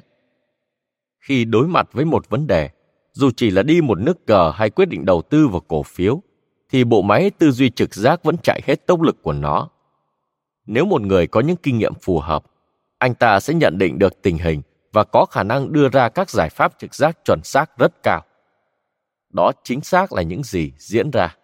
Khi một kỳ thủ nhìn vào một bàn cờ rối rắm, những nước cờ lập tức xâm chiếm lấy anh ta. Khi câu hỏi đặt ra khó hơn và một giải pháp khả thi không xuất hiện, trực giác lúc này vẫn còn là một ý tưởng mơ hồ. Câu trả lời có thể xuất hiện nhanh chóng trong đầu, nhưng đó không phải là câu trả lời cho câu hỏi gốc. Câu hỏi mà vị chuyên gia phải đối mặt. Liệu tôi có nên đầu tư vào cổ phiếu của Ford? Quá khó, nhưng câu trả lời cho một câu hỏi dễ hơn và có liên quan. Liệu tôi có thích xe Ford không? Xuất hiện rõ rệt trong đầu và dẫn đến quyết định lựa chọn của ông. Đây chính là điểm cốt yếu của suy nghiệm trực giác. Khi đối mặt với một câu hỏi khó, thay vì trả lời trực tiếp, chúng ta lại thường trả lời vào câu hỏi dễ hơn và thường chúng ta không nhận ra sự hoán đổi này. Đôi khi bạn không thể lập tức tìm ra một giải pháp trực giác nào. Ngay cả giải pháp của chuyên gia lẫn đáp án suy nghiệm đều không xuất hiện. Trong những trường hợp này, chúng ta sẽ nhận thấy bản thân tư duy của chúng ta sẽ chuyển qua một dạng thức tư duy chậm rãi hơn, chính xác hơn và đòi hỏi nhiều nỗ lực hơn. Đó chính là cách tư duy chậm mà tôi đề cập ở tiêu đề của quyển sách này. Tư duy nhanh lại bao gồm hai dạng thức là tư duy trực giác của các chuyên gia và suy nghiệm trực giác đơn thuần, cũng như toàn bộ hoạt động trí não tự động đưa nhận thức vào bộ nhớ. Những hoạt động đó cho phép bạn nhận thức rằng có một chiếc đèn trên mặt bàn hay nhớ ra tên thủ đô của nước Nga. Sự khác biệt giữa tư duy nhanh và tư duy chậm đã được các nhà tâm lý học khám phá từ hơn 25 năm qua. Tôi sẽ giải thích đầy đủ hơn trong chương sau. Tôi mô tả hoạt động trí não bằng hình ảnh ẩn dụ của hai nhân tố, được gọi là hệ thống 1 và hệ thống 2. Trong đó mỗi hệ thống đại diện cho một quá trình là tư duy nhanh và tư duy chậm. Tôi nhắc đến các yếu tố này như nét đặc trưng của nhận thức cảm tính và nhận thức lý tính, cũng như những đặc điểm và thiên hướng tư duy của hai tính cách trong bộ não của chúng ta. Nhìn tổng thể bức tranh nghiên cứu trong thời gian gần đây, hệ thống một ảnh hưởng tới chúng ta nhiều hơn so với trải nghiệm của chúng ta. Và đó là tác nhân bí ẩn của rất nhiều lựa chọn và phỏng đoán mà bạn đã đưa ra. Cuốn sách này dành phần lớn để nghiên cứu về cách thức hoạt động của hệ thống một và sự ảnh hưởng qua lại giữa nó với hệ thống hai. Chuyện gì tiếp theo? Cuốn sách được chia thành 5 phần. Phần 1 giới thiệu những yếu tố cơ bản của cách tiếp cận hai hệ thống khi đưa ra các phỏng đoán và các lựa chọn. Nó mô tả chi tiết sự khác biệt giữa việc tổ chức tự động của hệ thống 1 và việc tổ chức có kiểm soát của hệ thống 2, đồng thời cho thấy bộ nhớ liên kết. Hệ thống 1 liên tục diễn dịch xem chuyện gì đang xảy ra trong thế giới của chúng ta, tại bất cứ thời điểm nào. Tôi sẽ nỗ lực chứng minh cho thấy sự phức tạp và phong phú của quá trình hoạt động tự động và thường là vô thức nằm ẩn sâu trong tư duy trực giác của mỗi chúng ta. Và quá trình tự động này giải thích cho những phán đoán suy nghiệm được diễn ra như thế nào. Mục đích của tôi là giới thiệu một thứ ngôn ngữ của tư duy và tiếng nói của trí óc đến thính giả. Phần 2. Cập nhật những nghiên cứu về những phán đoán suy nghiệm và khám phá một vấn đề cơ bản. Tại sao con người lại khó khăn khi tư duy dựa trên những hiện thực thống kê? Chúng ta dễ dàng tư duy liên tưởng, tư duy ẩn dụ hay tư duy nguyên nhân, hệ quả nhưng chúng ta lại thấy khó khăn khi tư duy dựa trên hiện thực thống kê bởi sự tư duy này đòi hỏi bộ não của chúng ta phải suy nghĩ về rất nhiều thứ xảy ra cùng một lúc đó chính là điều mà hệ thống một không được thiết kế để đảm nhiệm những khó khăn của việc tư duy dựa trên hiện thực thống kê là chủ đề chính của phần 3. Trong đó mô tả những giới hạn của đầu óc chúng ta như niềm tin thái quá vào những gì chúng ta tin là mình hiểu biết và hiển nhiên đó chính là sự bất lực của chúng ta trong việc nhận ra sự vô tri của chính mình ở cấp độ cao nhất của quá trình nhận thức và sự thiếu chắc chắn của thế giới mà chúng ta đang sống chúng ta dễ dãi đánh giá quá cao sự hiểu biết của mình về thế giới. Bên cạnh đó lại đánh giá quá thấp vai trò của các cơ hội trong mỗi sự kiện diễn ra hàng ngày. Đây chính là sự tự tin thái quá được chính ảo tưởng giá trị về sự nhận thức muộn nuôi nấng. Quan điểm của tôi về chủ đề này bị ảnh hưởng bởi Nassim Taleb, tác giả của cuốn sách Thiên Nga Đen. Tôi hy vọng những câu chuyện phiếm bên bàn uống nước ở văn phòng mở ra cho chúng ta những bài học hữu ích mà mỗi người có thể học tập từ quá khứ trong khi cưỡng lại sức quyến rũ của nhận thức muộn và ảo tưởng về giá trị. Phần 4. Tập trung thảo luận các nguyên tắc của ngành kinh tế học về bản chất của việc ra quyết định với giả định các nhân tố kinh tế học là lý trí. Trong phần này của cuốn sách, tôi trình bày quan điểm hiện nay về những khái niệm chính trong lý thuyết viễn cảnh được hình thành bởi một mô hình hai hệ thống. Một mô hình của sự lựa chọn mà Amos và tôi đã xuất bản năm 1979. Sau đó, chỉ ra một vài lựa chọn của con người sai lệch so với các nguyên tắc của tư duy duy lý. Tôi phải xử lý một xu hướng đáng tiếc thường thấy của con người khi giải quyết các vấn đề đó là tách biệt các vấn đề và chịu ảnh hưởng từ các hiệu ứng khung trong đó các quyết định được đưa ra dựa trên những lựa chọn các yếu tố bất hợp lý liên quan những quan sát như vậy hoàn toàn có thể dễ dàng được giải thích bằng hệ thống một, lại trở thành một thách thức lớn đối với các giả định, các yếu tố chuẩn trong kinh tế học đều lý trí vốn đã rất được ưa chuộng. Phần 5. Mô tả các nghiên cứu gần đây mà trong đó chúng tôi giới thiệu đến bạn đọc sự khác biệt giữa hai cái tôi một cái tôi kinh nghiệm và một cái tôi ghi nhớ cả hai có những mối quan tâm riêng ví dụ chúng ta có thể thấy con người có hai kiểu trải nghiệm không mấy dễ chịu. Một số trải nghiệm của chúng ta diễn ra trong một thời gian dài. Do đó chắc chắn nó là trải nghiệm tệ hại hơn những trải nghiệm còn lại. Nhưng chức năng tự động của bộ nhớ một tính năng của hệ thống một có những nguyên tắc mà chúng ta có thể lợi dụng sao cho những ký ức tệ hơn được ghi nhớ tốt hơn. Sau này, khi con người lựa chọn những hồi ức để nhớ lại, một cách tự nhiên, họ sẽ được dẫn dắt bởi sự ghi nhớ bản thân. Và nhờ vào đó, cái tôi kinh nghiệm đã gợi đến những ký ức không cần thiết. Sự phân biệt giữa hai cái tôi được ứng dụng để kiểm nghiệm hành vi. Ở đó chúng ta lại một lần nữa nhận thấy cái gì khiến cho cái tôi kinh nghiệm hạnh phúc. Hóa ra không hoàn toàn là cái làm thỏa mãn cho cái tôi ghi nhớ. Làm thế nào để hai cái tôi này trong cùng một cơ thể có thể theo đuổi hạnh phúc? Là một câu hỏi khó trả lời đối với cá nhân và cả xã hội. Trong đó, hành xử đúng đắn của đại đa số mọi người đã trở thành một chuẩn mực chung được quy ước và công nhận là cách xử sự khách quan. Đa số hành xử đúng đắn sẽ là tham chiếu chung để đánh giá hành động của từng cá nhân riêng lẻ. Chương kết luận. Phát hiện ra các ứng dụng của ba nỗ lực khác nhau trong cuốn sách để lý giải giữa cái tôi kinh nghiệm và cái tôi ghi nhớ giữa khái niệm về các nhân tố trong ngành kinh tế học cổ điển và kinh tế học hành vi có sự vay mượn từ ngành tâm lý học và giữa hệ thống tự động một và hệ thống nỗ lực hai. Tôi trở lại vấn đề về câu chuyện phiếm xoay quanh bàn uống nước trong một tổ chức, được định hướng và mở ra bài học để tổ chức này có thể cải thiện được khả năng phán đoán cũng như đưa ra quyết định cho tổ chức mình.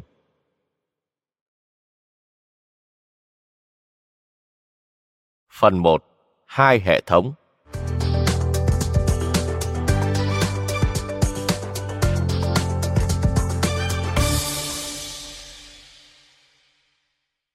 Chương 1. Những nhân vật chính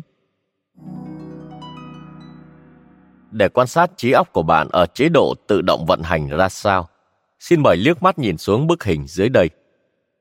Mời bạn xem hình 1, được đính kèm trên ứng dụng Phonos. Kinh nghiệm của bạn khi nhìn vào khuôn mặt của người phụ nữ này kết hợp nhuần nhuyễn giữa quan sát thông thường và tư duy trực giác. Vừa thoạt nhìn, bạn đã nhận ra người phụ nữ này có mái tóc đen, đồng thời biết cô ta đang giận dữ. Hơn thế nữa, những gì quan sát còn được bạn liên tưởng đến tương lai. Bạn cảm nhận rằng người phụ nữ này sắp sửa phun ra những lời độc địa với một chất giọng lạnh lót, xuyên thấu màng nhĩ người nghe. Dự cảm về hành động tiếp theo của người phụ nữ này xuất hiện trong trí óc bạn một cách tự động và chẳng tốn chút công sức nào. Bạn tuyệt nhiên không có chủ ý thấu hiểu tâm trạng, cũng như không hề cố gắng dự đoán hành động tiếp theo của cô ta. Phản ứng của bạn đối với hình ảnh này hoàn toàn không giống kiểu như bạn vừa thực hiện một hành động nào đó. Chỉ đơn giản là nó đã diễn ra một cách vô thức như thế trong trí óc của bạn. Đó chính là một ví dụ điển hình về cơ chế tư duy nhanh. Giờ thì bạn hãy xem xét ví dụ tiếp theo. 17 x 24 Ngay lập tức, bạn biết đây là một phép tính nhân và bạn biết mình có thể giải được bài toán này với bút và giấy hoặc không có gì cũng được. Nhờ trực giác, bạn cũng lờ mờ đoán ra được đáp án của phép tính này nằm trong khoảng nào. Bạn biết ngay cả hai đáp án 12.609 hay 123 đều không hợp lý. Tuy vậy, nếu không ngồi tính toán hẳn hoi, thì bạn cũng không dám chắc 568 có phải là một đáp án đúng hay không. Vì không có đáp án chính xác nào xuất hiện trong đầu, bạn cảm thấy tốt hơn hết là lựa chọn xem nên ngồi tính hay bỏ qua phép tính này. Nếu bạn vẫn chưa quyết định được, thì giờ bạn thử ngồi tính. Ít nhất là thử tính nhầm một phần của phép tính. Bạn vừa trải nghiệm tiến trình tư duy chậm khi tuần tự đi qua các công đoạn như trên. Đầu tiên, bạn cố gắng truy cập bộ nhớ đã được lập trình chương trình nhận thức liên quan đến phép tính nhân mà bạn từng được học khi ngồi trên ghế nhà trường. Sau đó bạn thử áp dụng nó vào bài toán này. Hành động cố tính toán sao cho ra đáp án rất căng thẳng. Bạn cảm thấy khó khăn khi phải huy động quá nhiều dữ liệu trong bộ nhớ, trong khi vẫn cần giữ cân bằng để nhận thức xem mình đang ở đâu và sẽ đi đâu. Đồng thời, vẫn phải chú tâm tới việc tìm ngay ra đáp án. Đây chính là tiến trình hoạt động của trí não. Đó là cân nhắc, nỗ lực, tuần tự, một bản mẫu của tư duy chậm. Hành động tính toán không phải là biến cố duy nhất nảy ra trong đầu bạn. Toàn bộ cơ thể bạn cũng tham gia vào tiến trình tư duy này. Các cơ của bạn gồng lên, huyết áp tăng cao và nhịp tim đập nhanh hơn. Nếu có ai đó nhìn sâu vào mắt bạn trong khi bạn đang xử lý vấn đề này, họ sẽ thấy đồng tử của bạn giãn ra. Đôi đồng từ đó sẽ trở lại trạng thái bình thường ngay sau khi bạn tìm ra đáp án. Nhân tiện, đáp án đúng là 408 hoặc ngay khi bạn từ bỏ phép toán này. hai hệ thống. Vài thập kỷ trở lại đây, các nhà tâm lý học đã dành rất nhiều công sức để nghiên cứu về hai hình thức tư duy của con người. Thông qua ví dụ về bức hình một người phụ nữ giận dữ và về một phép tính nhân. Và họ đã gán cho chúng rất nhiều dấu hiệu.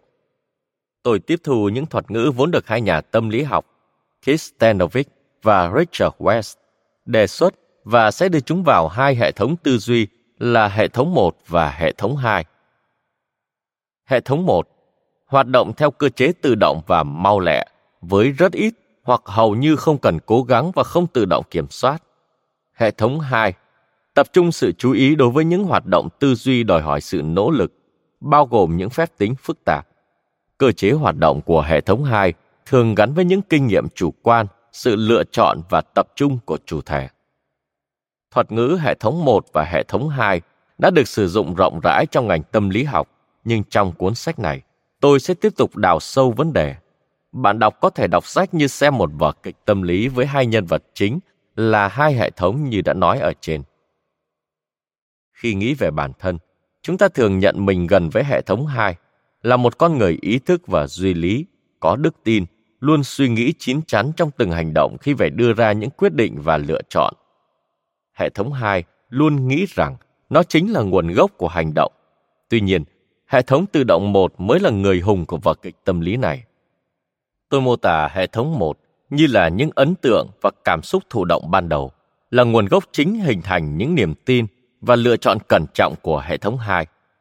Cơ chế tự động của hệ thống 1 hình thành lên những ý tưởng với những khía cạnh phức tạp đáng kinh ngạc.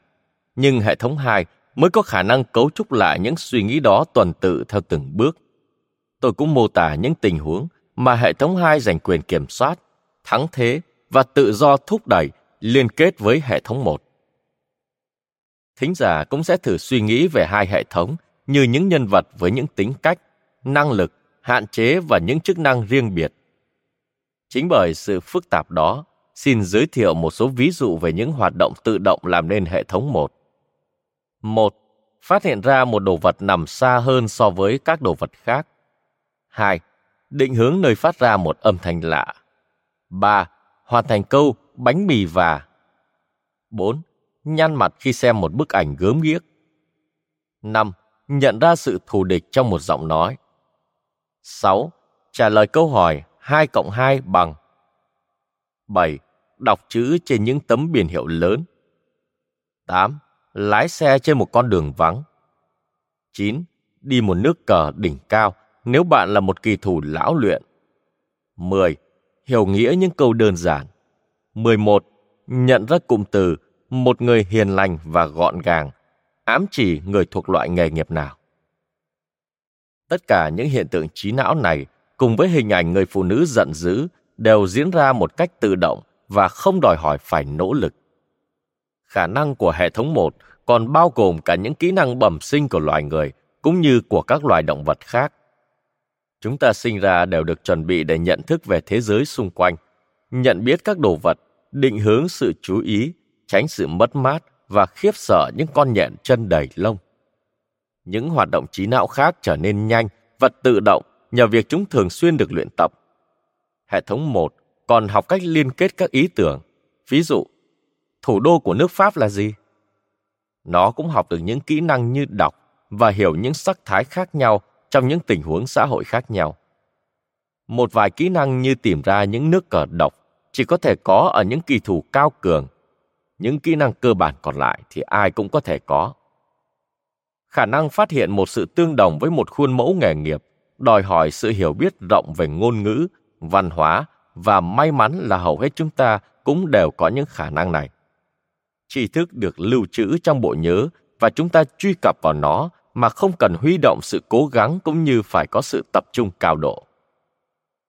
Một vài hoạt động trí não trong danh sách trên diễn ra một cách hoàn toàn tự động, không cần bất cứ sự tập trung nào. Bạn không thể ngăn việc mình có thể hiểu những câu nói đơn giản bằng ngôn ngữ mẹ đẻ của mình hay nhận ra âm thanh lạ bất chợt xuất hiện phát ra từ nơi nào. Cũng như bạn không thể ngăn cản bản thân biết được phép cộng 2 cộng 2 bằng 4 hay nghĩ đến Paris khi có ai đó nhắc đến thủ đô của nước Pháp. Những hoạt động khác, Ví dụ như nhai kẹo cao su dễ bị quy là hành động có chủ ý của chúng ta, nhưng thông thường đây lại là hành động theo hướng tự động. Việc kiểm soát sự tập trung, chủ động bị chi phối bởi hai hệ thống. Định hướng nơi phát ra âm thanh thông thường là thao tác không chủ ý của hệ thống 1, nhưng ngay sau đó lập tức dịch chuyển thành sự tập trung có chủ đích của hệ thống 2. Có thể bạn sẽ chủ ý ngăn cản mình hướng sự tập trung về phía âm thanh ẩm ý phát ra hoặc một lời nhận xét ác ý trong một bữa tiệc đông người. Nhưng dù cho bạn không quay đầu lại, thì sự chú ý của bạn ngay từ đầu đã bị hướng về phía đó, ít nhất là trong chốc lát. Tuy nhiên, bạn có thể chuyển hướng sự chú ý khỏi một mục tiêu không mong muốn. Trước hết là bằng việc bạn sẽ hướng sự tập trung của mình sang một mục tiêu khác. Các hoạt động của hệ thống 2 rất đa dạng, nhưng chúng có một điểm chung. Chúng đều đòi hỏi sự chú ý và sẽ kết thúc khi bạn không còn tập trung nữa. Dưới đây là vài hoạt động thuộc hệ thống 2. 1. Dòng tay lên đợi tiếng súng ra hiệu bắt đầu một cuộc đua. 2. Tập trung chú ý vào những chú hề trên sân khấu xiếc. 3. Tập trung lắng nghe tiếng nói của một người nhất định trong một căn phòng đông đúc và ồn ào. 4. Tìm kiếm một phụ nữ có mái tóc bạc. 5. Lục trong trí nhớ tên của một ca khúc được một danh ca trình bày. 6. Duy trì tốc độ đi bộ nhanh hơn tốc độ đi bộ bình thường. 7. Điều chỉnh hành vi ứng xử sao cho phù hợp với tình huống xã hội cụ thể. 8. Đếm số lần xuất hiện của chữ cái A trong một trang sách dày đặc chữ. 9. Cho ai đó biết số điện thoại của bạn. 10. Đậu xe trong một ô hẹp, dành cho hầu hết mọi người trừ nhân viên gara. 11. So sánh hai chiếc máy giặt dựa trên giá trị sử dụng của chúng. 12. Điền bảng kê khai thuế. 13. Kiểm tra tính hợp lý của một lập luận logic phức tạp. Trong tất cả những tình huống trên, bạn buộc phải tập trung chú ý và hiệu quả thường kém, thậm chí là tệ hại nếu bạn không sẵn sàng hoặc sự chú ý của bạn bị chuyển hướng sang các chủ đề không thích hợp. Hệ thống 2 có khả năng thay đổi cách thức hoạt động của hệ thống 1 bằng cách lập trình tự động những chức năng chú ý và ghi nhớ thông thường. Ví dụ, trong khi đến đón một người bà con lớn tuổi ở một nhà ga đông đúc, bạn có xu hướng chỉ nhìn vào những người phụ nữ tóc bạc hoặc những người đàn ông rậm râu. Đó là cách nâng cao khả năng phát hiện được người bạn đang chờ đón từ khoảng cách xa. Bạn cũng có thể hướng bộ nhớ của mình tìm kiếm tên của những thủ đô bắt đầu bằng chữ cái N hoặc tên của những cuốn tiểu thuyết hiện thực của Pháp. Và khi bạn thuê một chiếc xe hơi của sân bay Heathrow ở London, người lái xe có thể nhắc bạn nhớ rằng ở đây chúng tôi lái xe phía bên trái đường. Trong tất cả những tình huống ấy, bạn được yêu cầu làm một điều gì đó khác so với cách thông thường mà bạn vẫn hay làm và bạn sẽ nhận thấy rằng cố gắng duy trì hàng loạt những yêu cầu như vậy đòi hỏi bạn phải nỗ lực hơn bình thường. Cụm từ hay được sử dụng, tập trung chú ý là để chỉ một khả năng. Bạn phải sử dụng sự chú ý tạm thời của bản thân. Đổi lại, bạn có thể phán đoán được các hoạt động và nếu cố gắng sử dụng vượt quá khả năng chú ý của mình, bạn sẽ thất bại. Đó chính là dấu hiệu của những hoạt động đòi hỏi sự chú ý mà chúng có sự tương tác qua lại lẫn nhau. Đó là lý do vì sao bạn rất khó hoặc không thể xử lý vài vấn đề phức tạp trong cùng một lúc bạn không thể vừa tính nhầm phép nhân 17 nhân 24, vừa cố lái cho xe rẽ trái trên con đường đông đúc. Thực ra bạn cũng không nên thử. Bạn có thể làm vài việc cùng một lúc, nhưng chỉ là những việc đơn giản và không bị thúc ép. Có thể sẽ vẫn an toàn khi bạn góp chuyện vài câu với hành khách khi đang lái xe trên một đoạn cao tốc vắng và rất nhiều bậc phụ huynh thú nhận với đôi chút hối lỗi rằng họ đã từng vừa đọc chuyện cho con nghe vừa nghĩ đến một vấn đề khác tất cả mọi người đều được cảnh báo về khả năng tập trung sự chú ý tạm thời. Xét về hành vi xã hội, khả năng của chúng ta tương thích với những giới hạn này. Ví dụ, khi một người tài xế đang lái xe vượt một chiếc xe tải trên một đoạn đường hẹp, những hành khách nhạy cảm nhận ra và lập tức ngừng trò chuyện. Họ hiểu rằng làm phân tán sự chú ý của tài xế vào lúc này không phải là việc làm đúng đắn và đồng thời họ cũng mong bác tài xế tạm thời không nghe thấy những gì họ nói. Tập trung cao độ vào một nhiệm vụ có thể khiến người ta tạm thời đuôi mù thực sự. Ngay cả với những tác nhân mà bình thường vẫn thu hút được sự chú ý của họ.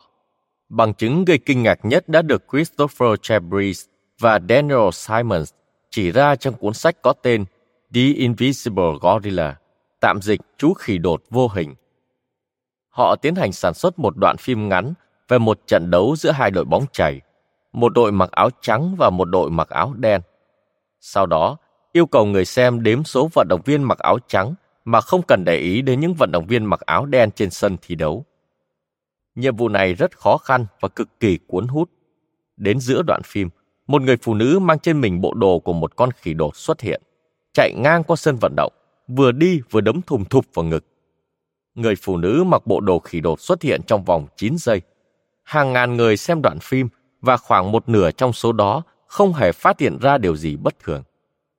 Nhiệm vụ đếm và đặc biệt là yêu cầu đếm các cầu thủ của một đội và phớt lờ các cầu thủ đội còn lại đã tạo ra hiện tượng mù tạm thời. Hầu như mọi người bị hút vào nhiệm vụ khi xem đoạn phim mà không phát hiện ra người phụ nữ mặc bộ đồ khỉ đột. Nhìn và định hướng là những chức năng tự động của hệ thống một, nhưng chúng bị phụ thuộc vào sự định vị của một số sự chú ý đối với các kích thích có liên quan. Các tác giả nhấn mạnh rằng kết luận có giá trị nhất trong nghiên cứu này là ai cũng thấy kết quả này thực sự đáng kinh ngạc. Thực tế thì lúc đầu, tất cả những người không nhìn thấy đều chắc chắn là không hề có người phụ nữ mặc bộ đồ khỉ đột nào hết. Họ không thể tưởng tượng nổi là mình đã bỏ qua một sự kiện độc đáo đến vậy. Nghiên cứu chú khỉ đột vô hình đã minh họa cho hai thực tế quan trọng về đầu óc của chúng ta. Chúng ta có thể đuôi mù trước một sự thật hiển nhiên và chúng ta cũng đuôi mù trước sự mù quáng của chính bản thân. Tóm tắt giản ý sự tương tác giữa hai hệ thống là chủ đề lặp đi lặp lại trong cuốn sách này và thực hiện một bản tóm tắt về nó là một yêu cầu cần thiết. Trong câu chuyện mà tôi sẽ kể tới đây, hệ thống 1 và hệ thống 2 đều được kích hoạt mỗi khi chúng ta thức dậy. Hệ thống 1 hoạt động tự động và hệ thống 2 thì thường xuyên thoải mái ở chế độ ít nỗ lực. Hệ thống 1 liên tục phát đi những tín hiệu gợi ý cho hệ thống 2 như ấn tượng, trực giác, sự chú ý và cảm xúc. Nếu chúng ta được hệ thống 2 xác nhận, ấn tượng và trực giác sẽ chuyển thành niềm tin và thúc đẩy chúng trở thành những hành động tự động.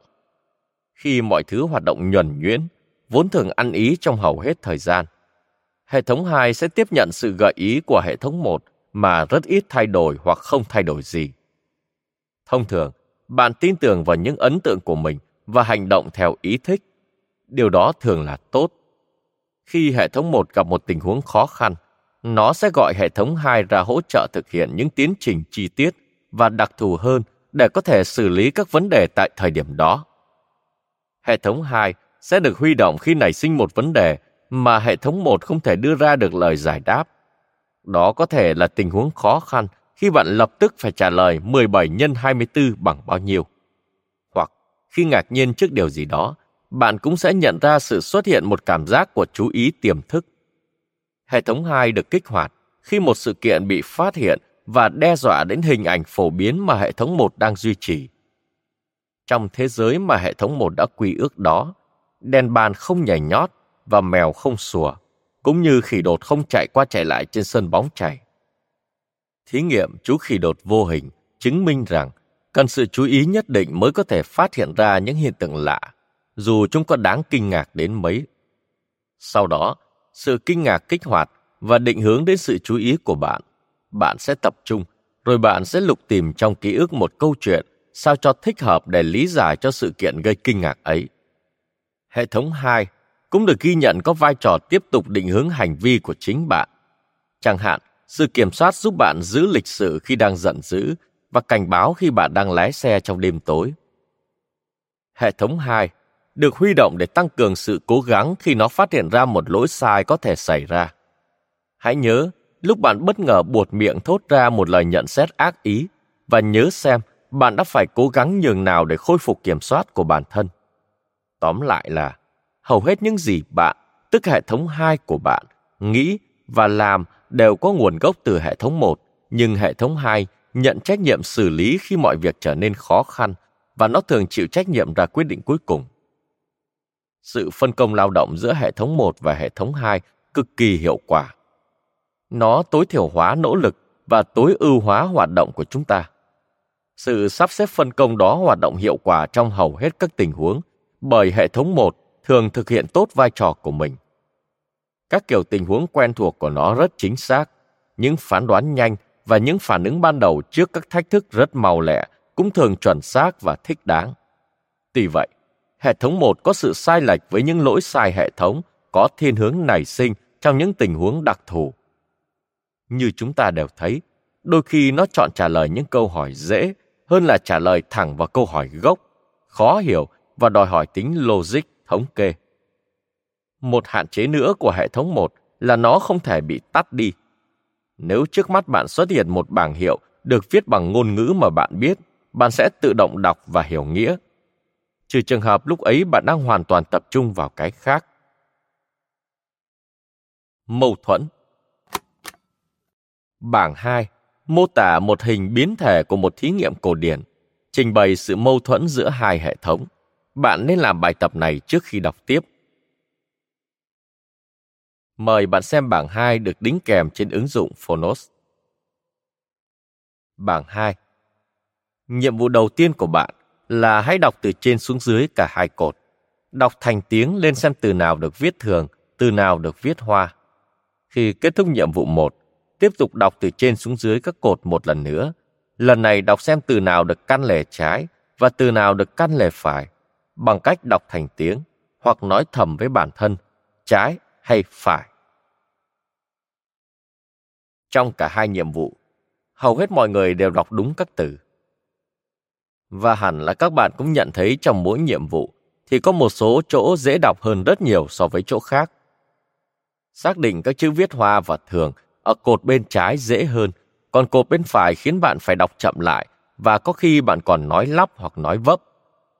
Khi bạn xác định vị trí của các từ, cột bên trái lại khó hơn và cột bên phải lại dễ hơn nhiều.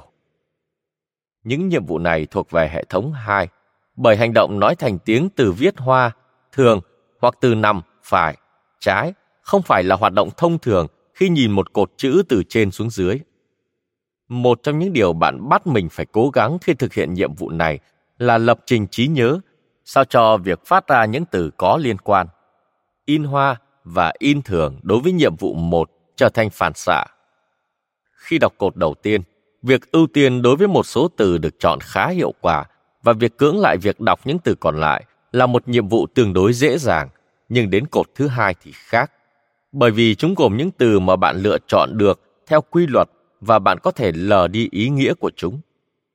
Hầu hết mọi người đều có thể thực hiện chính xác nhiệm vụ này, nhưng để lặp đi lặp lại các câu trả lời đúng là rất khó và làm bạn căng thẳng. Nó khiến tốc độ trả lời của bạn chậm lại.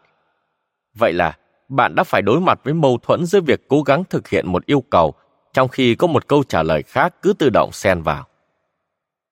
Sự mâu thuẫn giữa một phản ứng tự động và một nỗ lực kiểm soát diễn ra rất phổ biến trong cuộc sống của chúng ta chúng ta đều biết cảm giác cố gắng không nhìn chằm chằm vào một cặp đôi ăn vận kỳ cục ở bàn kế bên trong một nhà hàng. Chúng ta cũng biết cảm giác cố gắng tập trung đọc một cuốn sách tẻ nhạt. Đôi khi bạn phải đọc lại cả một đoạn văn vì bạn bỗng chẳng hiểu nó viết về cái gì.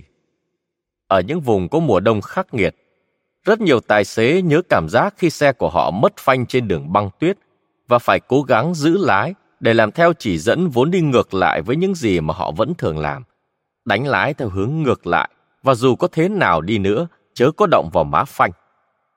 Hay tất cả mọi người sống trên đời này đều từng trải nghiệm cảm giác đừng nguyền rủa ai đó cút xuống địa ngục. Một trong những nhiệm vụ của hệ thống 2 là vượt qua những thôi thúc của hệ thống 1. Nói cách khác, hệ thống 2 đảm nhiệm phần tự chủ trong mỗi chúng ta. Ảo giác để hiểu rõ giá trị độc lập của hệ thống 1, cũng như phân biệt sự khác nhau giữa ấn tượng và niềm tin, mời bạn hãy nhìn kỹ hình số 3. Mời bạn xem hình số 3 được đính kèm trên ứng dụng Phonos. Hình ảnh này không có gì đặc biệt. Hai đoạn thẳng với độ dài khác nhau, có gắn thêm vây chỉ về hai phía khác nhau. đoạn thẳng bên dưới rõ ràng là dài hơn đoạn thẳng bên trên. Đó là những gì tất cả chúng ta đều nhìn ra rất tự nhiên. Chúng ta tin tưởng những gì mình vừa trông thấy. Tuy nhiên, nếu bạn đã từng biết hình ảnh này trước đó, bạn sẽ dễ dàng nhận ra đây chính là minh họa nổi tiếng về ảo giác của Muller-Lyer. Với một chiếc thước, bạn có thể dễ dàng đo và biết được độ dài của chúng là bằng nhau. Giờ thì bạn đã đo đạc hẳn hoi. Bạn, tức hệ thống hai của bạn, cái thực thể lý trí mà bạn gọi là tôi ấy, giờ đã có một niềm tin mới. Bạn hay hệ thống hai biết rằng hai đoạn thẳng trên có chiều dài bằng nhau. Nếu hỏi bạn về độ dài của chúng, bạn sẽ nói điều mà bạn vừa mới biết. Nhưng nếu chỉ nhìn thì bạn vẫn thấy đoạn thẳng phía dưới dài hơn đoạn thẳng phía trên. Bạn buộc phải tin vào sự đo đạc, nhưng bạn không thể ngăn cản hệ thống một làm nhiệm vụ của nó. Bạn không thể bắt mắt mình, hệ thống một, nhìn thấy hai đường thẳng đó dài bằng nhau, mặc dù bạn, hệ thống hai, biết chắc chắn điều đó. Để chống lại ảo giác, chỉ có một cách duy nhất, bạn phải học cách hoài nghi chính cảm giác của mình về chiều dài của các đoạn thẳng khi chúng được gắn thêm vây. Để làm được điều đó, bạn phải ghi nhận những ảo giác và nhớ lại những gì bạn đã biết về chúng. Nếu bạn có thể làm được điều này, bạn sẽ không bao giờ bị lừa bởi những minh họa của Muller-Lyer. Nhưng dù thế nào đi nữa, bạn, hệ thống một sẽ vẫn thấy một đoạn thẳng dài hơn đoạn thẳng còn lại. Không phải mọi ảo giác đều có thể nhìn thấy bằng mắt thường. Có cả những ảo giác trong suy nghĩ mà người ta gọi nó là ảo giác nhận thức. Khi vừa tốt nghiệp đại học, tôi đã tham gia vài khóa học về nghệ thuật và tâm lý. Trong một bài giảng, thầy giáo đã giảng cho chúng tôi một mẩu chuyện ngụ ngôn.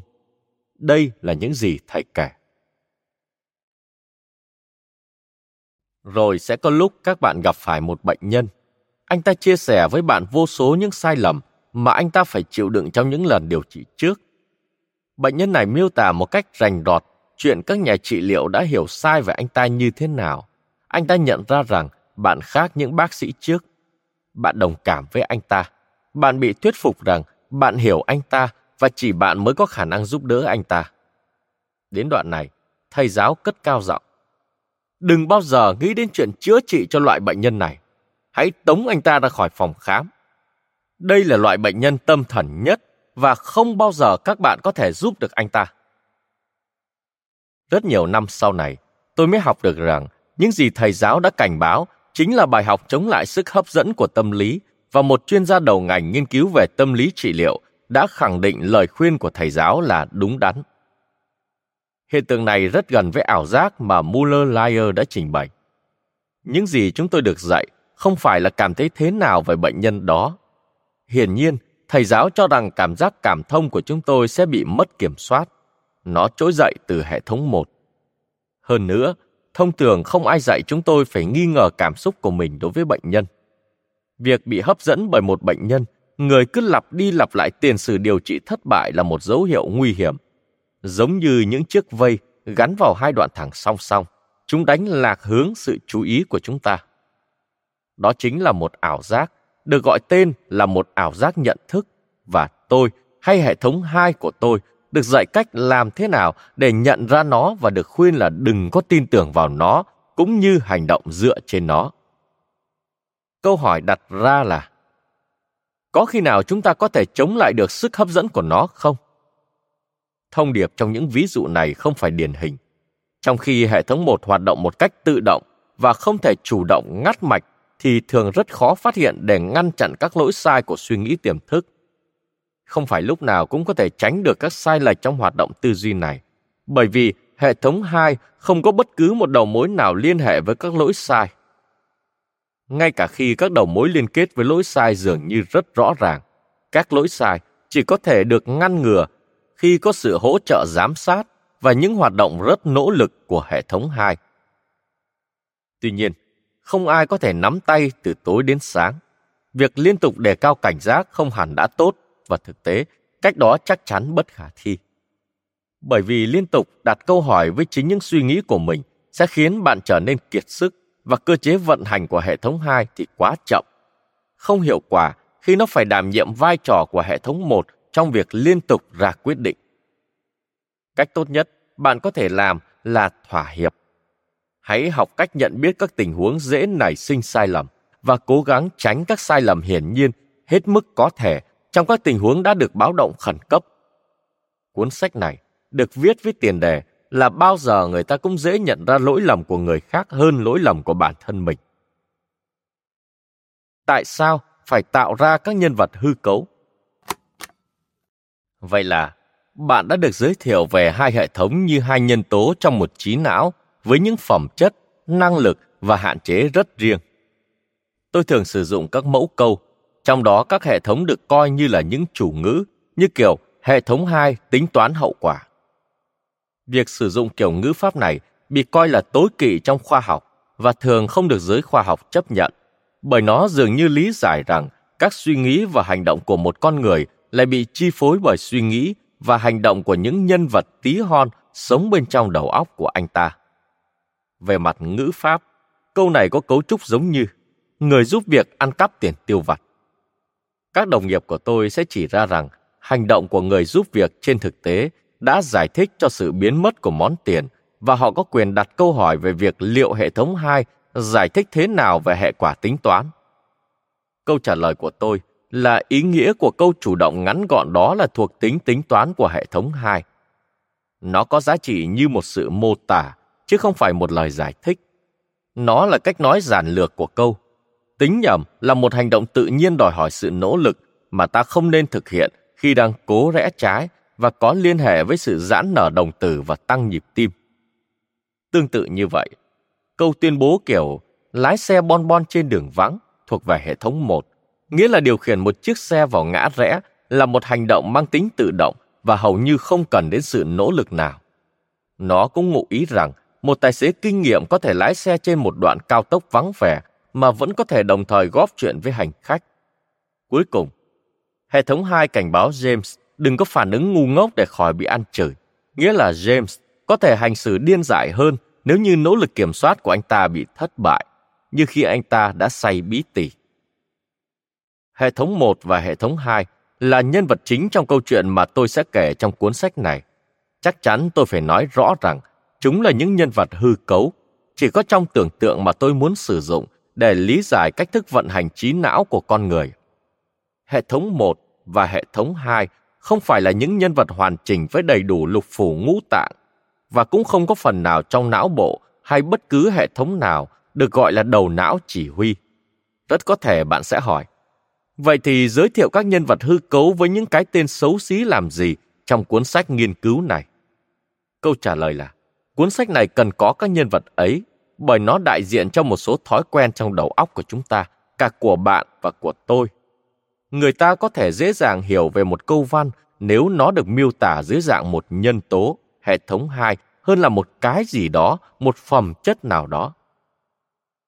Nói cách khác, hệ thống hai sẽ là chủ ngữ cho một câu tốt hơn là tính nhầm trong óc. Trí óc, đặc biệt là hệ thống một, dường như có một khuynh hướng đặc biệt để xây dựng và diễn giải những câu chuyện về các nhân tố tích cực với cá tính, thói quen và khả năng hẳn hoi. Bạn sẽ nhanh chóng định hình những quan điểm xấu về một lão quản gia ăn cắp vặt. Bạn sẽ nghĩ lão có nhiều hành vi xấu và bạn sẽ nhớ về lão, dù chỉ là trong một khoảnh khắc. Đó cũng là hy vọng của tôi khi sử dụng ngôn ngữ của hệ thống bằng lối hành văn này để giúp các bạn hiểu hơn về hai hệ thống. Tại sao lại gọi chúng là hệ thống 1 và hệ thống 2 chứ không phải là hệ thống tự động và hệ thống nỗ lực? Lý do rất đơn giản. Nói hệ thống tự động dài hơn so với hệ thống 1 và chiếm nhiều dung lượng trong bộ nhớ của bạn hơn. Điều này có ảnh hưởng đấy, bởi bất cứ thứ gì chiếm nhiều dung lượng bộ nhớ của bạn đều làm giảm thiểu khả năng suy nghĩ của bạn. Bạn nên coi hệ thống 1 và hệ thống 2 như những cái tên thân mật, kiểu như Bob và Joey. Việc đặt tên cho các nhân vật sẽ giúp bạn hiểu chúng rõ hơn khi đọc cuốn sách này. Hệ thống nhân vật hư cấu này giúp tôi dễ dàng hơn khi viết về phán đoán và lựa chọn, đồng thời giúp thính giả cảm thấy những gì tôi viết dễ hiểu hơn. tiếng nói của hệ thống 1 và hệ thống 2. Cậu ta bị bệnh ấn tượng đấy mà, trong đó một số ấn tượng chỉ là ảo giác mà thôi. Đó chỉ đơn thuần là phản ứng của hệ thống 1. Cô ta đã phản ứng với mối đe dọa trước cả khi nó xảy ra. Hệ thống 1 của bạn đang nói đấy, chậm lại và để hệ thống 2 chỉ huy đi. Cảm ơn bạn đã lắng nghe podcast Phát triển bản thân. Hãy tải ngay ứng dụng Phonos để nghe trọn vẹn sách nói của kỳ này nhé. Hẹn gặp lại các bạn ở tập sau.